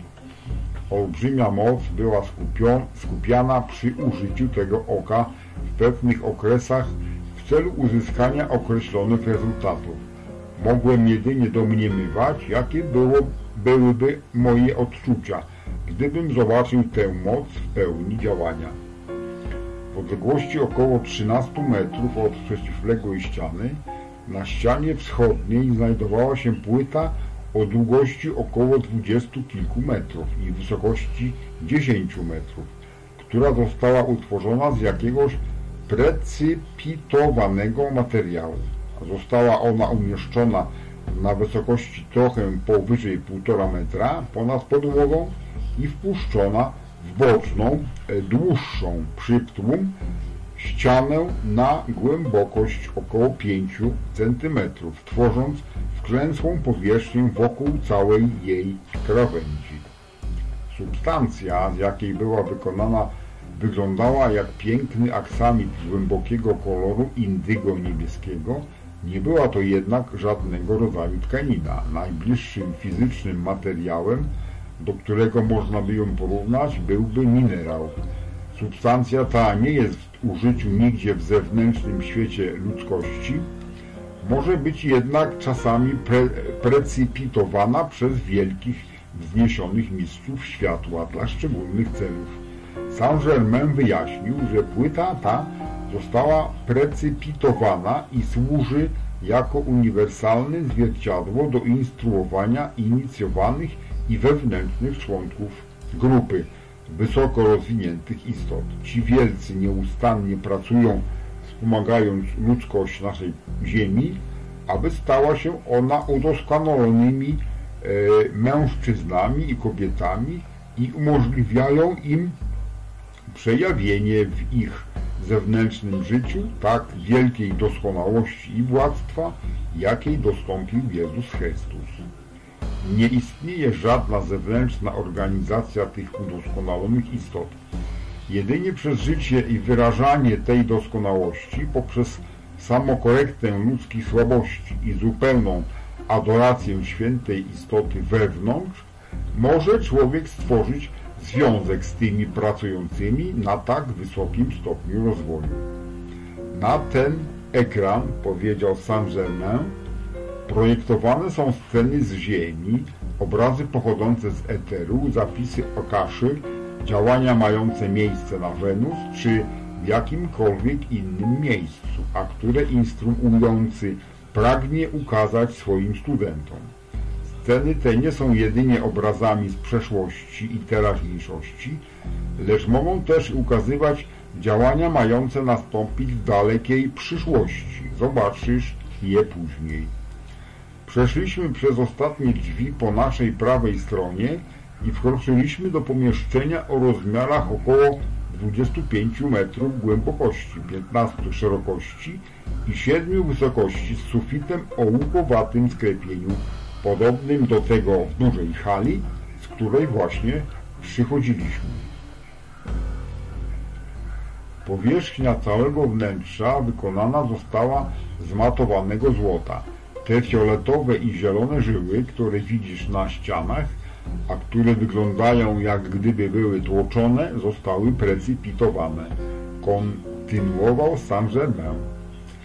Przeciwległa ściana oraz ściana po naszej prawej od podłogi aż po sufit pokryta była szkieletem wykonanym z białego metalu, który wyglądał jak matowane srebro. W konstrukcji tej znajdowały się pojemniki ulokowane na łożyskach, wykonane z tego samego materiału. Hieroglify wytłoczone na ich pokrywkach wskazywały na zawartość czterech rolek znajdujących się w każdym z nich. Rolki miały około 25 cm szerokości, a na każdą z nich nawinięta była taśma szerokości około 20 cm, wykonana z prasowanego złota, która pokryta była jakimś materiałem, który sprawiał, że była ona wytrwała i giętka, a jednocześnie nie grubsza niż kartka zwykłego papieru. Długość złotych taśm na rolkach wynosiła od 2 do 15 metrów, a na każdej znajdowały się znaki wyryte w złocie, czymś w rodzaju rylca czy igły. Znaki te były wykonane tak idealnie, że całość sprawiała wrażenie rękopisu. Zapisy te są spełnieniem mojej obietnicy złożonej Tobie, powiedział Saint-Germain, wskazując na konkretne miejsce znajdujące się po odległej stronie bocznej ściany. Opisują one miasto, kraj i cywilizację, która istniała kiedyś w miejscu dzisiejszej pustyni Sahara, w czasie, w którym byłeś moim synem, a ja władcą tego starożytnego imperium. Pomieszczenie to zawiera zapisy mówiące o wielu krajach oraz wzlotach i upadkach wielu cywilizacji. Podając mi jedną z rolek, usunął zapięcie, a ja ze zdumieniem odkryłem, że jestem w stanie czytać jej zawartość. To ja ci to umożliwi umożliwiam, kontynuował. Poprzez czasowe wzniesienie Twojej świadomości i wywołanie Twojej ukrytej pamięci, wcześniejszego zapisu tamtych doświadczeń, przez które niegdyś przeszedłeś. Kwestia poznania Boga i Jego wszechświata jest niczym innym jak nawiązaniem kontaktu z zapisem życia, znajdującym się w każdej formie. Wszystkie formy zawierające w sobie życie, a w emanacji światła każdej formy znajduje się zapis jej całej przeszłości. Każdy może spróbować wyszkolić samego siebie, aby go odkryć i zrozumieć, o ile zechce poświęcić uwagę i czas na samodyscyplinę konieczną, aby uciszyć zamęt w zewnętrznej aktywności swojej codziennej egzystencji. Ten wieczny zapis, znajdujący się we wszystkich rzeczach, istniał od samego początku. W zamierzchłych czasach ludzkość wyrażała doskonałość na wszelkie sposoby. Ten wcześniejszy stan rasy został zapisany przez historyków w kronikach jako rajski ogród Eden lub Edon, co oznacza świętą mądrość. Gdy pozwolono świadomej uwadze czy zewnętrznej aktywności umysłu spocząć w świecie fizycznych zmysłów święta mądrość, wszechwiedząca aktywność świadomości, została spowita mgłą, czy też zakryta, a kosmiczny święty plan życia jednostki uległ zanurzeniu. Doskonałość i świadome panowanie ludzkości nad wszelką formą przeszło w stan ukrycia, a wraz z nim zapomniane. Człowiek stał się świadomym swych zmysłów zamiast świadomym Boga i zaczął się przejawiać jako to, do czego została skierowana jego uwaga i o czym najwięcej myślał. Celowo i świadomie odwrócił się od, on plecami od doskonałości i władztwa, w które wyposażył go ojciec na początku. Wykreował on własne doświadczenia braku, ograniczeń i niezgody wszelkiego rodzaju. Zidentyfikował się on z częścią zamiast z całością, czego oczywistym rezultatem była niedoskonałość. Wszelkie ograniczenia ludzkości wynikają ze sprzeniewierzenia boskiej cechy, wolnej woli jednostki.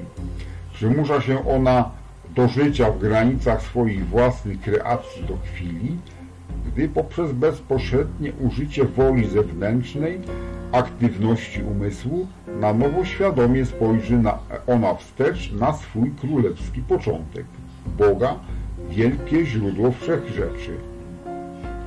Gdy do tego dojdzie, człowiek zaczyna sobie przypominać to, czym kiedyś był i czym może stać się ponownie, gdy tylko zdecyduje się raz jeszcze spojrzeć na wielką kosmiczną koncepcję samego siebie. Zapis, który byłeś w stanie przeczytać, opisywał życie i ludzi, jakie widzieliśmy, odgrywające się 70 tysięcy lat temu. Miałeś wiele wspólnego z pracą polegającą na wykonywaniu tych zapisów, co działo się na przestrzeni wielu tych wcieleń, które nie zostały Ci jeszcze wyjawione. Przeszliśmy przez salę narad, wchodząc przez drzwi znajdujące się naprzeciw do pomieszczenia podobnego rozmiarem do tego, które właśnie opuściliśmy, dwoma mniejszymi salami przyłączonymi do niego od strony ściany północnej. Ściany większego pomieszczenia pokryte były prawie w całości następną metalową strukturą wypełnioną takimi samymi pojemnikami jak we wcześniejszym pomieszczeniu. Te sale, kontynuował, zawierają jedynie złoto i klejnoty używane w specjalnym celu, który pobłogosławi cały świat, gdy ludzkość przemieni swój nieokiełznany egoizm. W tym momencie wysunął pojemnik wypełniony złotymi monetami i rozpoczął wyjaśnianie. Oto hiszpańskie złoto zagubione na morzu, a my, widząc, że nie zostanie ono odzyskane innymi środkami, sprowadziliśmy je tutaj używając działania pewnych mocy, którymi władamy. Później, w czasie, który rychło nadchodzi, na nowo zostanie ono wysłane do użytku w świecie zewnętrznym. W tych pojemnikach, powiedział wskazując na inny dział, przechowywane jest złoto pochodzące z zaginionego kontynentu Mu i Atlantydy, ze starożytnych cywilizacji powstałych na pustyniach Gobi i Saharze, z Egiptu, Chaldei, Babilonu, Grecji, Rzymu i innych. Gdyby złoto to zostało wprowadzone do zewnętrznej działalności świata, wzbudziłoby nagłą przemianę w każdym zakresie ludzkiego doświadczenia. W chwili obecnej nie byłoby to działaniem mądrości. Nieskończona mądrość i moc wielkich kosmicznych mistrzów, którzy byli opiekunami tej rasy od czasów jej pierwszego pojawienia się na Ziemi, znajduje się prawie poza możliwością pojęcia poprzez ludzki umysł.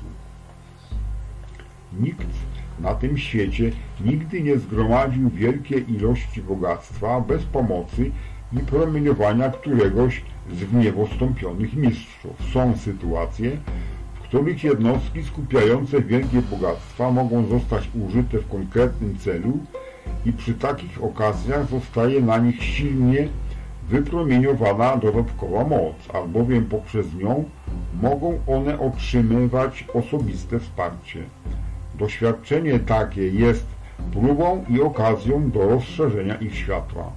Wszelkie wyjątkowe osiągnięcia, mające miejsce w ludzkiej sferze, bez znaczenia jaki byłby to w danym przypadku kanał, zawsze dopełniają się przy pomocy ponadludzkiej miłości, mądrości i mocy pochodzącej od wzniesionego mistrza, gdyż przemienia on wszystkie ograniczenia fizycznego świata. A zatem każdy ponadprzeciętny sukces pochodzi od jego większej mocy, mającej swe źródło w promieniowaniu. W roku 1887 zastęp w mistrzów założył na wewnętrznych poziomach szkołę celem instruowania tych, którzy sprzeniewierzyli bogactwo i ukazywania im w pełni rezultatów ich pomyłek.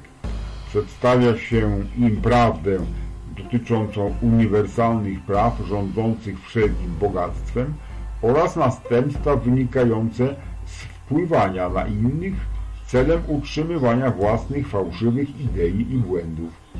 Daje im się zupełną wolność co do tego, czy zaakceptują, czy odrzucą oferowane im dowody. Zawsze jednak akceptują oni i postępują według danej im instrukcji. Następnie weszliśmy do dwóch mniejszych pomieszczeń, w których znajdowały się podobne pojemniki, były jednakże trochę mniejsze. Wypełnione były one najróżniejszymi klejnotami, diamentami, rubinami, perłami, szmaragdami, i szafirami posortowanymi według rodzaju i jakości.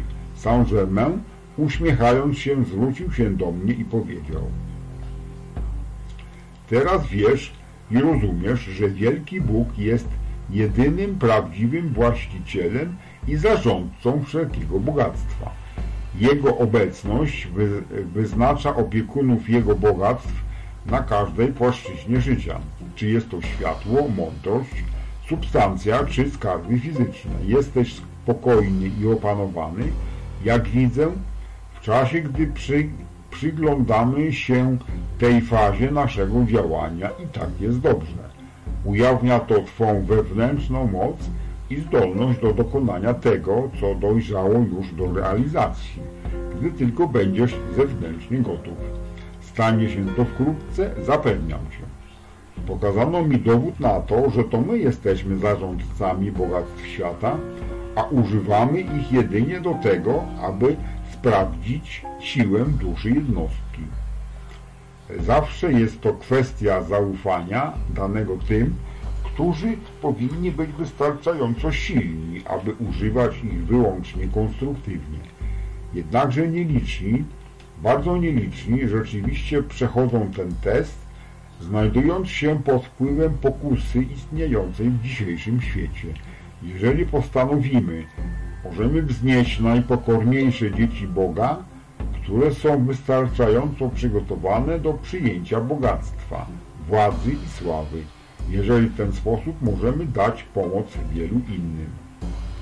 Po obejrzeniu następnych pojemników wypełnionych klejnotami, na powrót weszliśmy do sali narad. Patrząc w kierunku wejścia, przez które wcześniej przechodziliśmy, ujrzałem moich ukochanych, Lotus i naszego syna, będących pod opieką jednego ze wzniesionych mistrzów, który, jak powiedział Saint-Germain, znany jest jako Amen Bey. Po wymianie pozdrowień zostaliśmy zaprowadzeni do siedzeń znajdujących się naprzeciw płyty na wschodniej ścianie. W grupach od 3 do 12 zaczęły schodzić się zastępy w niebo wstąpionych, do chwili, gdy zasiadło ich 70. Wielka cisza zapadła nad wszystkimi zebranymi, na parę chwil wręcz bez najmniejszego nawet oddechu, jakby w oczekiwaniu. Naprzeciw płyty zaczęła się formować kula łagodnego białego światła, przybierając na wielkości i jasności, aż stała się owalem o wysokości około 2,5 metra. Za światła, ze światła, tak jakby z niego zrodzona, wystąpiła wspaniała istota, wysoka, majestatyczna i pełna mocy. Wykonała ona znak łączący skończone z nieskończonym i zapytała głosem, który poruszył każdy atom mego umysłu i ciała, czy wszyscy są gotowi. Jaskrawe światło zabłysnęło z substancji, z którego wykonana była płyta, aż w końcu przybrała ona wygląd lustra wykonanego z żywego światła. Po chwili zmieniła się w kryształowo-przezroczystą kulę, a potem stała się kosmicznym ekranem, na którym można było pokazywać żywe obrazy ze wszystkich wymiarach, we wszystkich wymiarach, bez ograniczeń wielkości obrazu.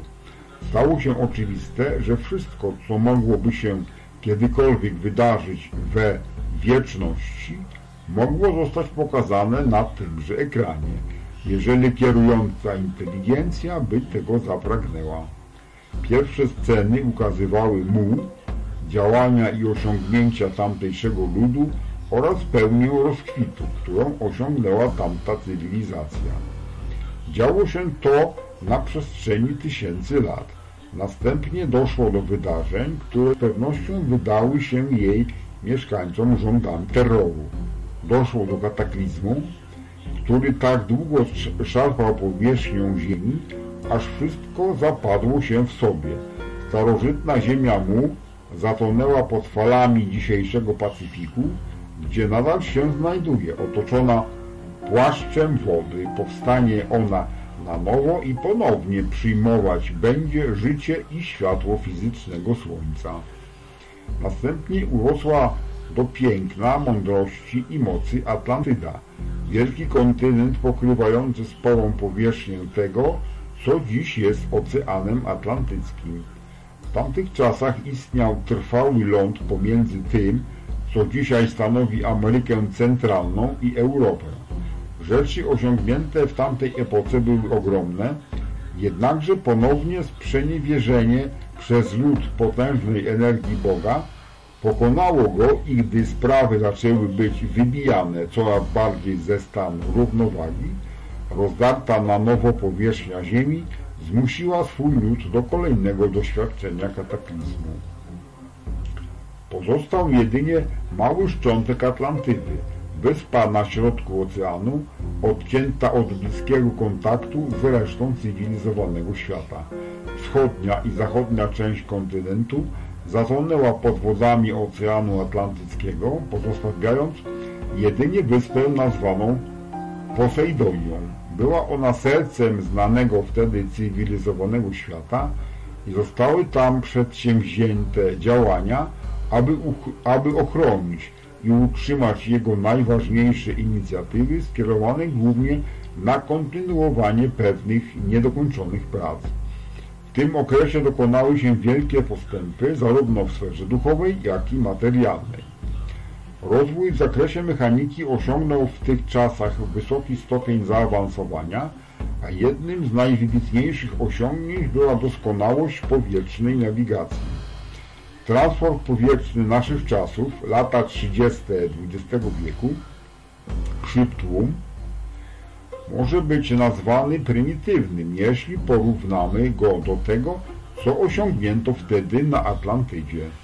Wielcy mistrzowie światła i mądrości sprawili, że stało się to możliwym dla ludu Posejdonii, ponieważ inspirowali, instruowali, zachowywali i udostępniali wiedzę wielkiego postępu w każdej fazie ludzkiej działalności. Duża ilość mieszkańców Posejdonii stała się świadoma wielkiej mocy, wielkiej boskiej mocy, znajdującej się wewnątrz jednostki. Jednakże tak jak wcześniej ludzka strona ich natury, czy też zewnętrznego działania, zaczęła uzurpować sobie wielką energię egoizmu i sprzeniewierzenie tej transcendentalnej mądrości i władzy rozpowszechniło się jeszcze bardziej niż wcześniej. Mistrzowie starożytnej wiedzy widzieli, że ludzie zmierzają w kierunku następnego niebezpiecznego momentu oraz, że grozi im nadejście następnej katastrofy. Ostrzegali oni mieszkańców wciąż na nowo, tak jak wcześniej, jednakże jedyni ci, którzy służyli światłu, zwrócili na to uwagę.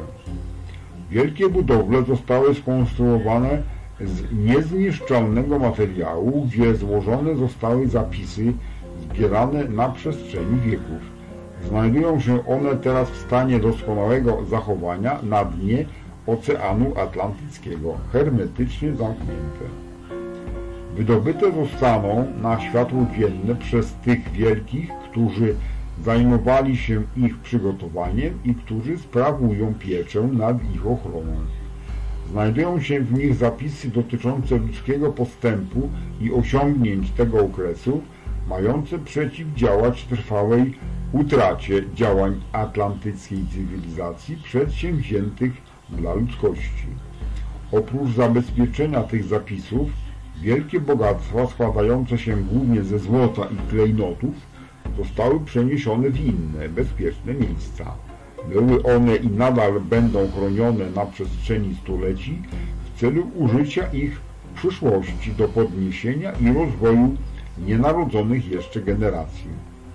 Nadszedł końcowy kataklizm, a wraz z nim zakończył się ostatni fragment wcześniejszego światowego imperium, aby spocząć na, wielki, na wieki celem oczyszczenia pod wodami dzisiejszego Oceanu Atlantyckiego. Pamięć Atlantydy i jej narodu w odróżnieniu od zaginionego kontynentu Mu nie została całkowicie wymazana czy unicestwiona dla historii ludzkości. Została ona bowiem zapisana na różne sposoby na przestrzeni minionych wieków, pomimo że od zatonięcia minęło 12 tysięcy lat. Fragmenty informacji o niej docierają do nas najbardziej nieprzewidywalnymi kanałami.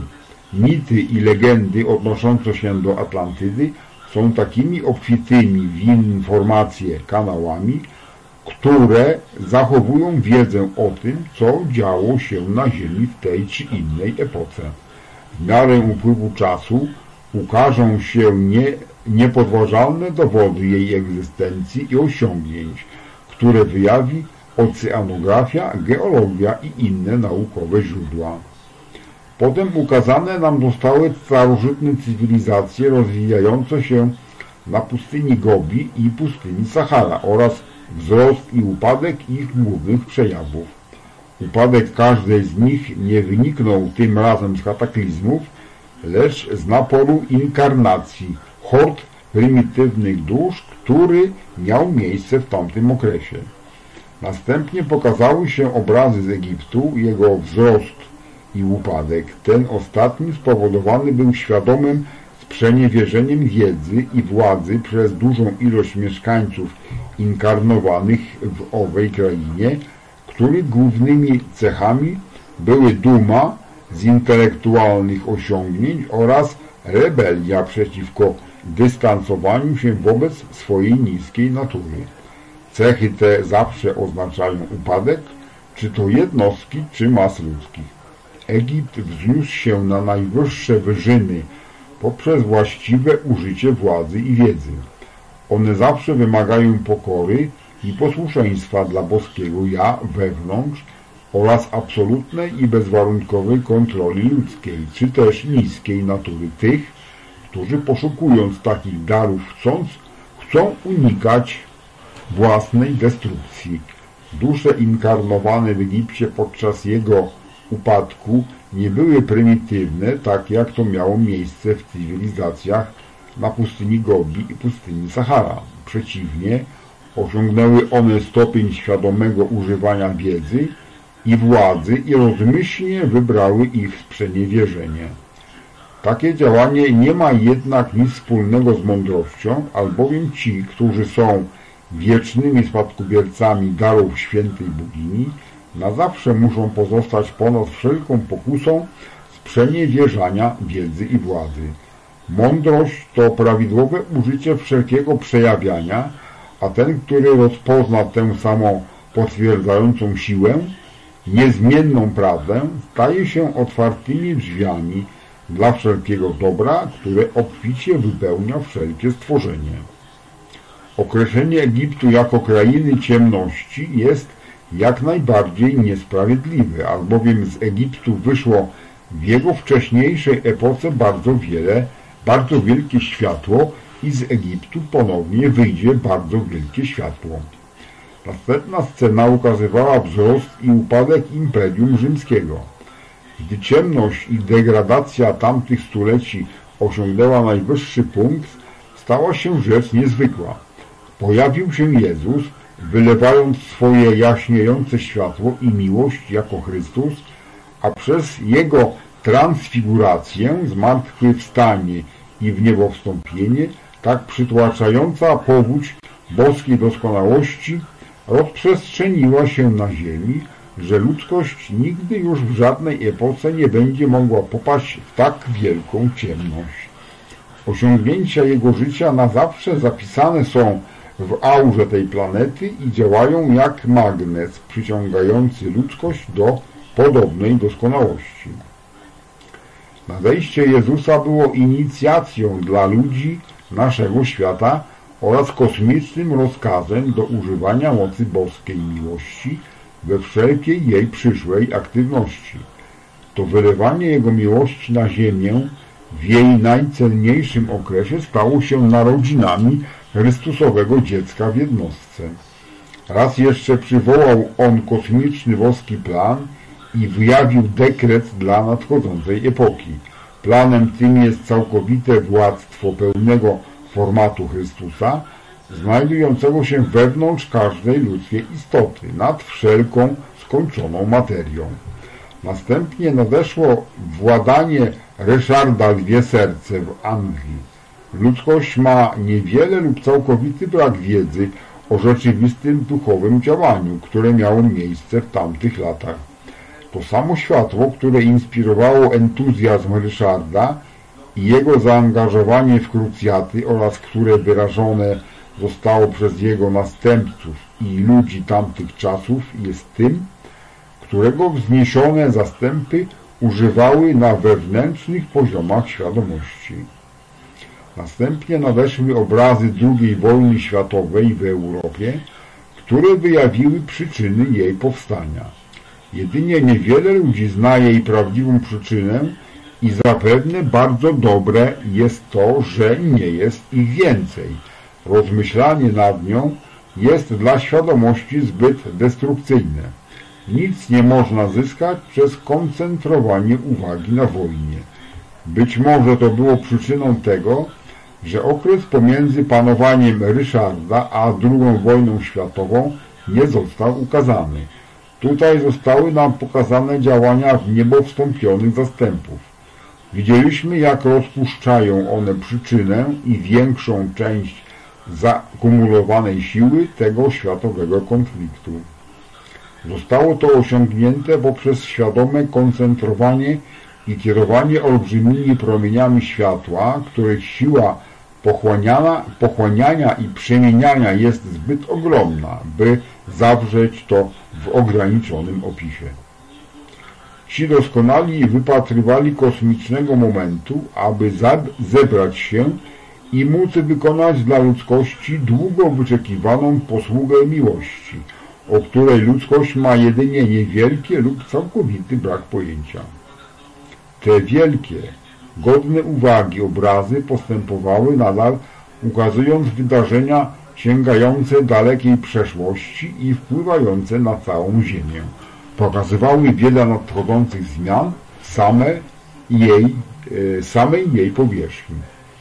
Obrazy postępowały nadal przez około 3 godziny, ukazując wiele scen i wydarzeń, które całkowicie umknęły zapisom historyków i świata ze względu na swą wielką starożytność.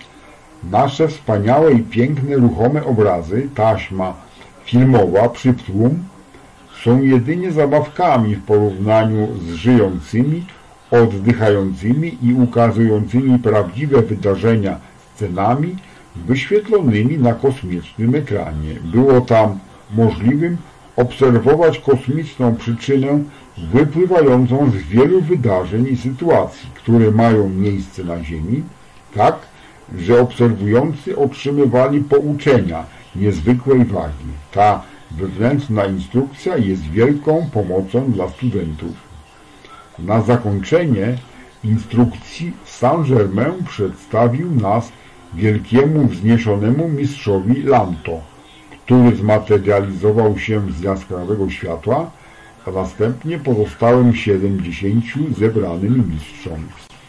W rzeczy samej mamy powód do radości, powiedział Lanto, zwracając się do nas, widząc jak znów jesteś gotów połączyć się z nami w świadomej służbie dla wspaniałego dzieła. Okazja ta nadarza się Tobie ze względu na wielkie zwycięstwa, jakich dokonałeś nad swym ludzkim ja i światem zewnętrznym. Zbliża się czas, w którym będziesz miał zaszczyt zobaczyć, jak naprawdę wielkie są te zwycięstwa. Każdego dnia akceptuj w całej pełni wielką, aktywną obecność wielkiego Boga wewnątrz Ciebie, a nie będzie mogło zaistnieć na Twojej drodze coś takiego jak porażka. Każdy, który szczerze szuka światła, zawsze jest znany w niebo wstąpionym mistrzom. Z Sylwestra spotkamy się tutaj ponownie. Będziemy też mieli dwunastu gości z Wenus. Naszym życzeniem jest, abyś był obecny. Saint-Germain i Amen Bay będą Twoimi sponsorami. Na znak wszyscy ucichli i otrzymali miłosne błogosławieństwo Lanto, przed swym powrotem do indywidualnych dziedzin służby. Większość z nich po prostu zniknęła z pomieszczenia w przeciągu kilku chwil, a reszta udała się do tuby.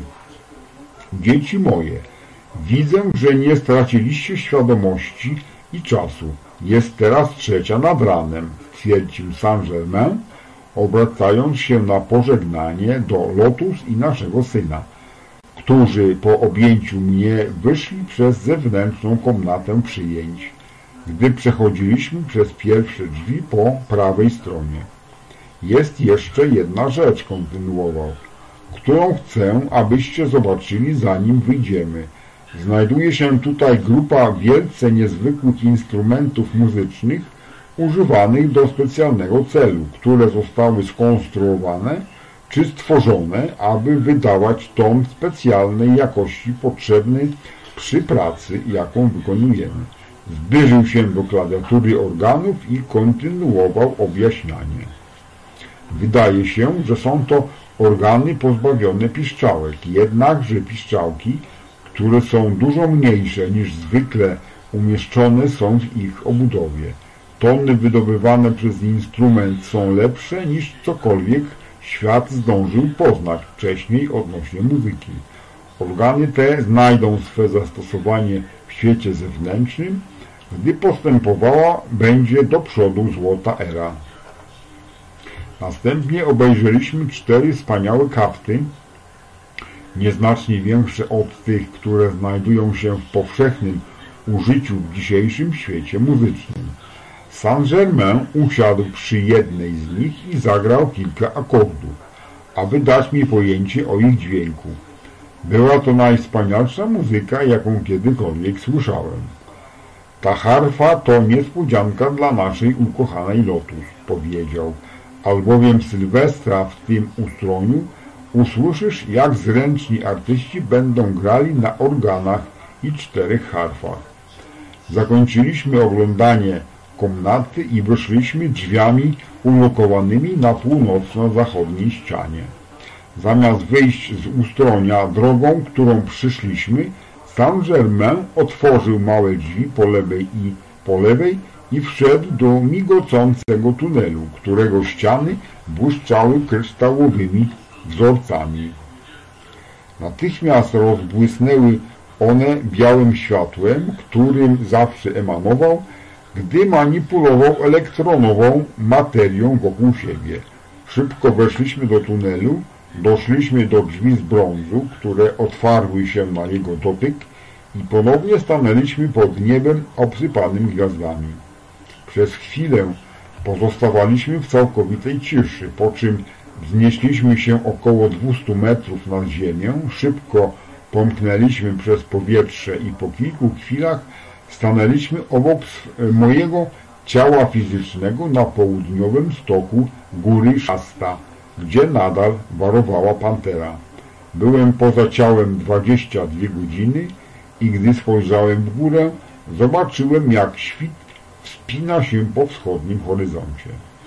A oto i twoje śniadanie, powiedział Saint-Germain, podając mi kryształowy kielich zawierający przezroczystą, białą i skrzącą ciecz. To zarówno cię wzmocni, jak i odświeży, tak abyś mógł cieszyć się spacerem do domu, ponieważ twoje ciało potrzebuje wysiłku i aktywności. Wyczuwam coś w twoim umyśle, co sprawia ci kłopot lub nie całkiem jest jasne dla twojej świadomości. Rzeczywiście, odpowiedziałem, mam pytanie, które zajmuje moją uwagę od dłuższego czasu i dotyczy wizualizacji. Czym jest prawdziwa wizualizacja i co dzieje się, gdy się wizualizuje? Prawdziwa wizualizacja, odpowiedział, jest boską cechą oraz mocą wzroku działającą w umyśle człowieka. Gdy świadomie obrazuje się w umyśle pragnienie, którego spełnienia sobie życzymy, to używamy jednego z najsilniejszych środków wiodących ku sprowadzeniu go do widzialnego materialnego doświadczenia. Istnieje wiele nieporozumień i niepewności w umysłach wielu ludzi co do tego, co tak naprawdę odbywa się, gdy ktoś wizualizuje czy tworzy mentalny obraz tego, czego pragnie.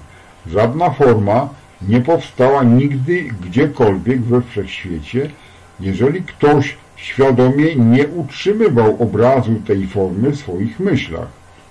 Albowiem każda myśl zawiera w sobie obraz idei.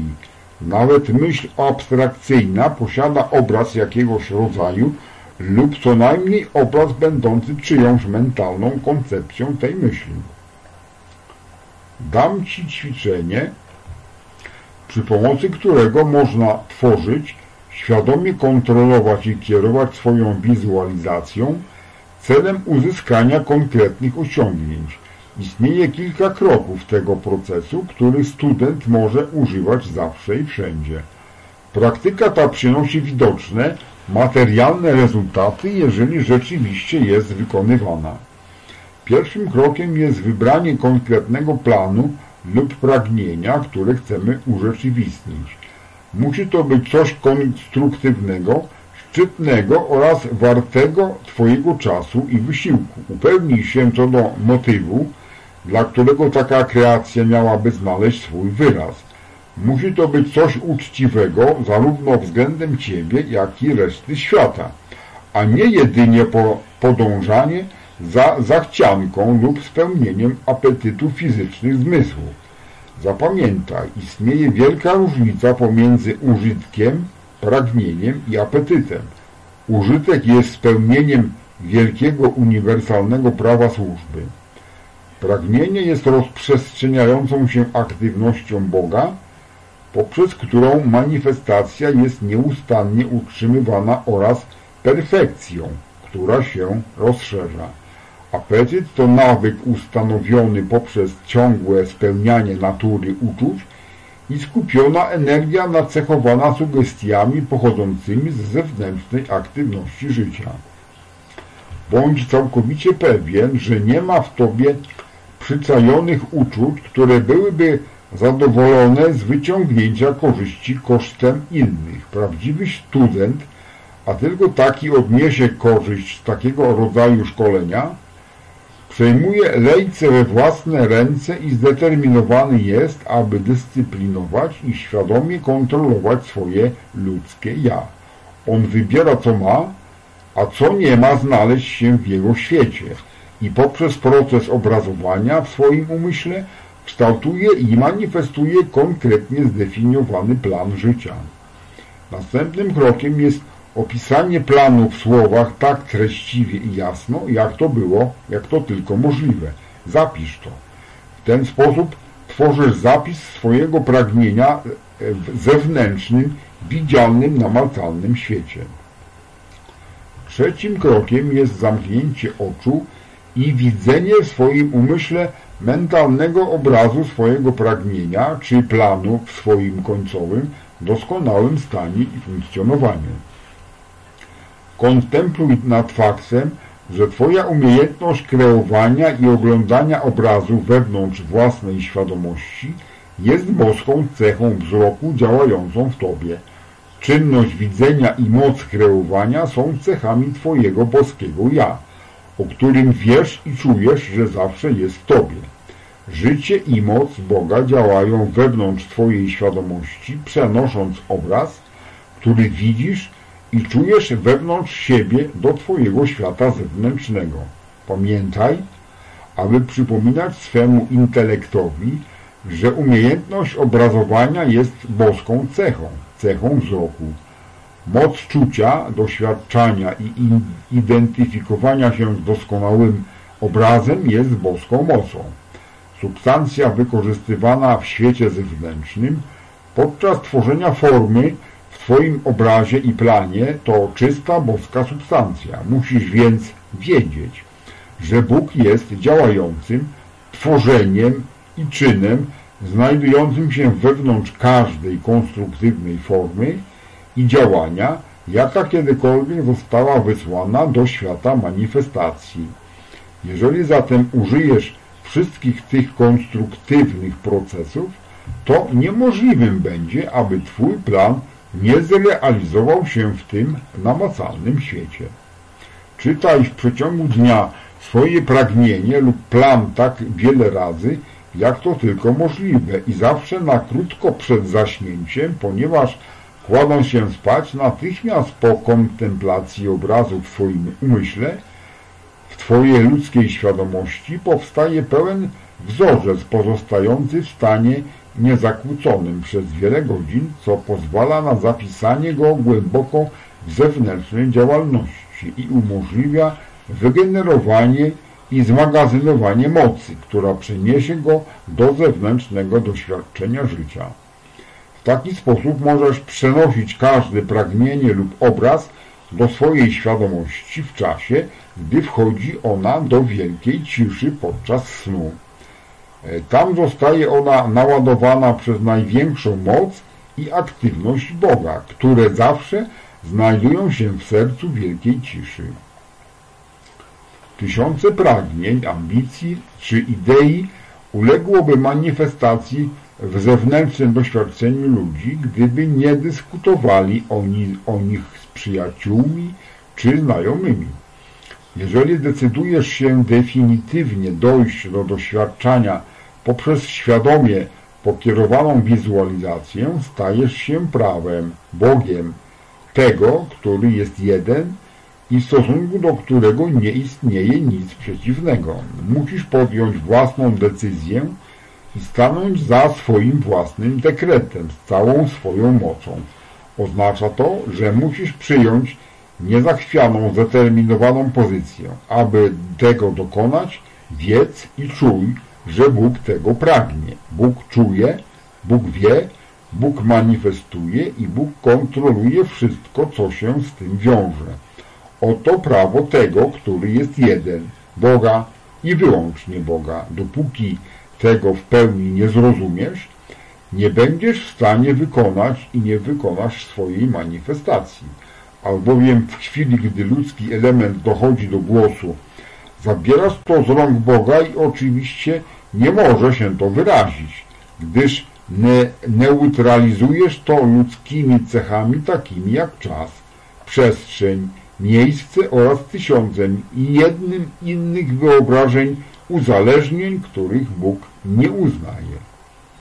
Nikt nie jest w stanie poznać Boga tak długo, jak długo uznaje siłę stojącą w opozycji do Boga. Albowiem gdy uznajesz, że dwie siły mogą działać, to jako rezultat otrzymujesz działanie neutralizujące. Jeżeli masz neutralizację, to tak czy inaczej nie posiadasz cech definitywnych. Jedyne co masz, to nicość w swojej manifestacji. Gdy uznajesz Boga, który jest jeden, masz wyłącznie perfekcję manifestującą się natychmiast, albowiem nie ma niczego, co stoi w opozycji, czy neutralizuje, nie masz elementu czasu, a wtedy podstawa jest w Tobie, bo nie ma nikogo w opozycji do tego, co Bóg dekretuje.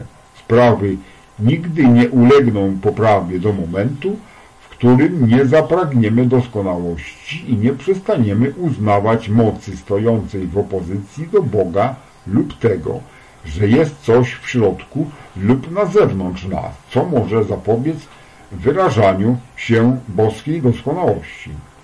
Sama akceptacja przez człowieka stanu gorszego od wszystkiego, czym jest Bóg, to świadomy wybór niedoskonałości i ten rodzaj wyboru jest upadkiem człowieka. Jest on świadomy i zawiera intencję, ponieważ człowiek ma w każdej chwili wolność myślenia tego, co akurat wierzy. Nawiasem mówiąc, nie potrzeba więcej energii, aby wytworzyć myśl czy obraz o doskonałości, niż by wytworzyć myśl czy obraz o niedoskonałości. Jesteś twórcą umiejscowionym, którego zadanie polega na modelowaniu i tworzeniu doskonałości w Twoim świecie i wszechświecie. Jeżeli mają się wyrazić doskonałość i władztwo, wolno Ci znać i uznawać wyłącznie prawo tego, który jest jeden. Ten, który jest jeden, istnieje i posiada całkowitą kontrolę w każdym miejscu wszechświata. Jesteś samoświadomością życia, nadrzędną będącą w jedności obecnością wielkiego płomienia, miłości i światła. Ty i tylko Ty jesteś wybierającym, dekretującym cechy i formy, które pragniesz wlać w swoje życie, albowiem Ty jesteś jedynym źródłem energetyzowania swojego świata i wszystkiego, co on zawiera. Gdy myślisz i czujesz, część Twojej energii życia wychodzi od Ciebie celem utrzymania Twoich kreacji. A zatem wyrzuć ze swojego umysłu wszelkie wątpliwości, czy lęk przed spełnieniem tego, co obrazujesz. Gdyby jakiegokolwiek z takich myśli lub uczuć, które są jakoby, jakby nie było, niczym innym jak ludzką emanacją, nie zawierającą doskonałości, doszły do Twojej świadomości, natychmiast zmień je poprzez pełne uznanie Twojego ja oraz świata jako życia Boga, który jest jeden. Ponadto nie troszcz się o to więcej, chyba że podczas tych chwil, gdy wizualizujesz. Nie ustalaj w swoim umyśle określonego czasu realizacji, wyjąwszy to, żebyś wiedział, że istnieje tylko teraz, tylko aktualna chwila. Przyjmij tę dyscyplinę, używaj jej, a będziesz w stanie manifestować nieodpartą moc w działaniu, która nie będzie w stanie Cię zawieść i która nigdy nie zawiodła. Zawsze pamiętaj, jesteś Bogiem, który obrazuje. Jesteś boską inteligencją, która kieruje. Jesteś mocą Boga przenoszącą obrazy do namacalnego świata. Jesteś Twoją boską substancją, która znajduje się w działaniu. Gdy uświadomisz to sobie i będziesz kontemplował tego pełnię, wszystko we wszechświecie będzie spieszyć, aby spełnić Twoje pragnienie, Twój, o, twój rozkaz, Twój obraz. Albowiem wszystko to jest konstruktywne i stąd zgadza się z pierwotnym świętym planem samoświadomego życia. Jeżeli nasza ludzka strona naprawdę zgadza się ze świętym planem i go akceptuje, to nie może zaistnieć taka rzecz jak opóźnienie lub porażka, albowiem wszelka energia posiada zawartą w sobie cechę doskonałości i spieszy, aby służyć swojemu Stwórcy. Doskonałość jest jedyną pre predystynacją, jaka istnieje. Ponieważ Twoje pragnienie czy obraz jest konstruktywny, jesteś Bogiem odglądającym swój własny plan. Gdy Bóg go widzi, to jest to nieodwracalny dekret czy rozkaz, aby pojawił się teraz. Podczas tworzenia tej ziemi oraz systemu światów Bóg powiedział, niech stanie się światło. I światło pojawiło się. Wytworzenie światła nie trwało eonów. Ten sam wielki Bóg jest teraz w Tobie, a gdy widzisz lub mówisz to, jest to Jego cecha wzroku lub mowy, która działa w Tobie i przez Ciebie. Gdy uświadomisz sobie, co naprawdę to oznacza, będziesz w stanie rozkazywać używając Jego pełnej mocy i autorytetu, albowiem jesteś Jego świadomością życia i tylko to jest samoświadomością Twojego życia, które może rozkazywać, obrazować czy pragnąć konstruktywnego i doskonałego planu. Każdy konstruktywny plan jest Jego planem. Dlatego wiesz, że Bóg działa, rozkazuje. Niechaj to pragnienie czy plan spełni się teraz. I zostaje to dokonane.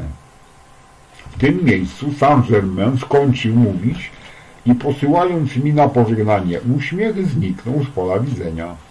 Zwróciłem się w kierunku domu, a pantera pospieszyła u mojego boku. 24 godziny wytrzymała bez pożywienia i nie trwało długo, zanim dała susa i zniknęła za gęstymi drzewami.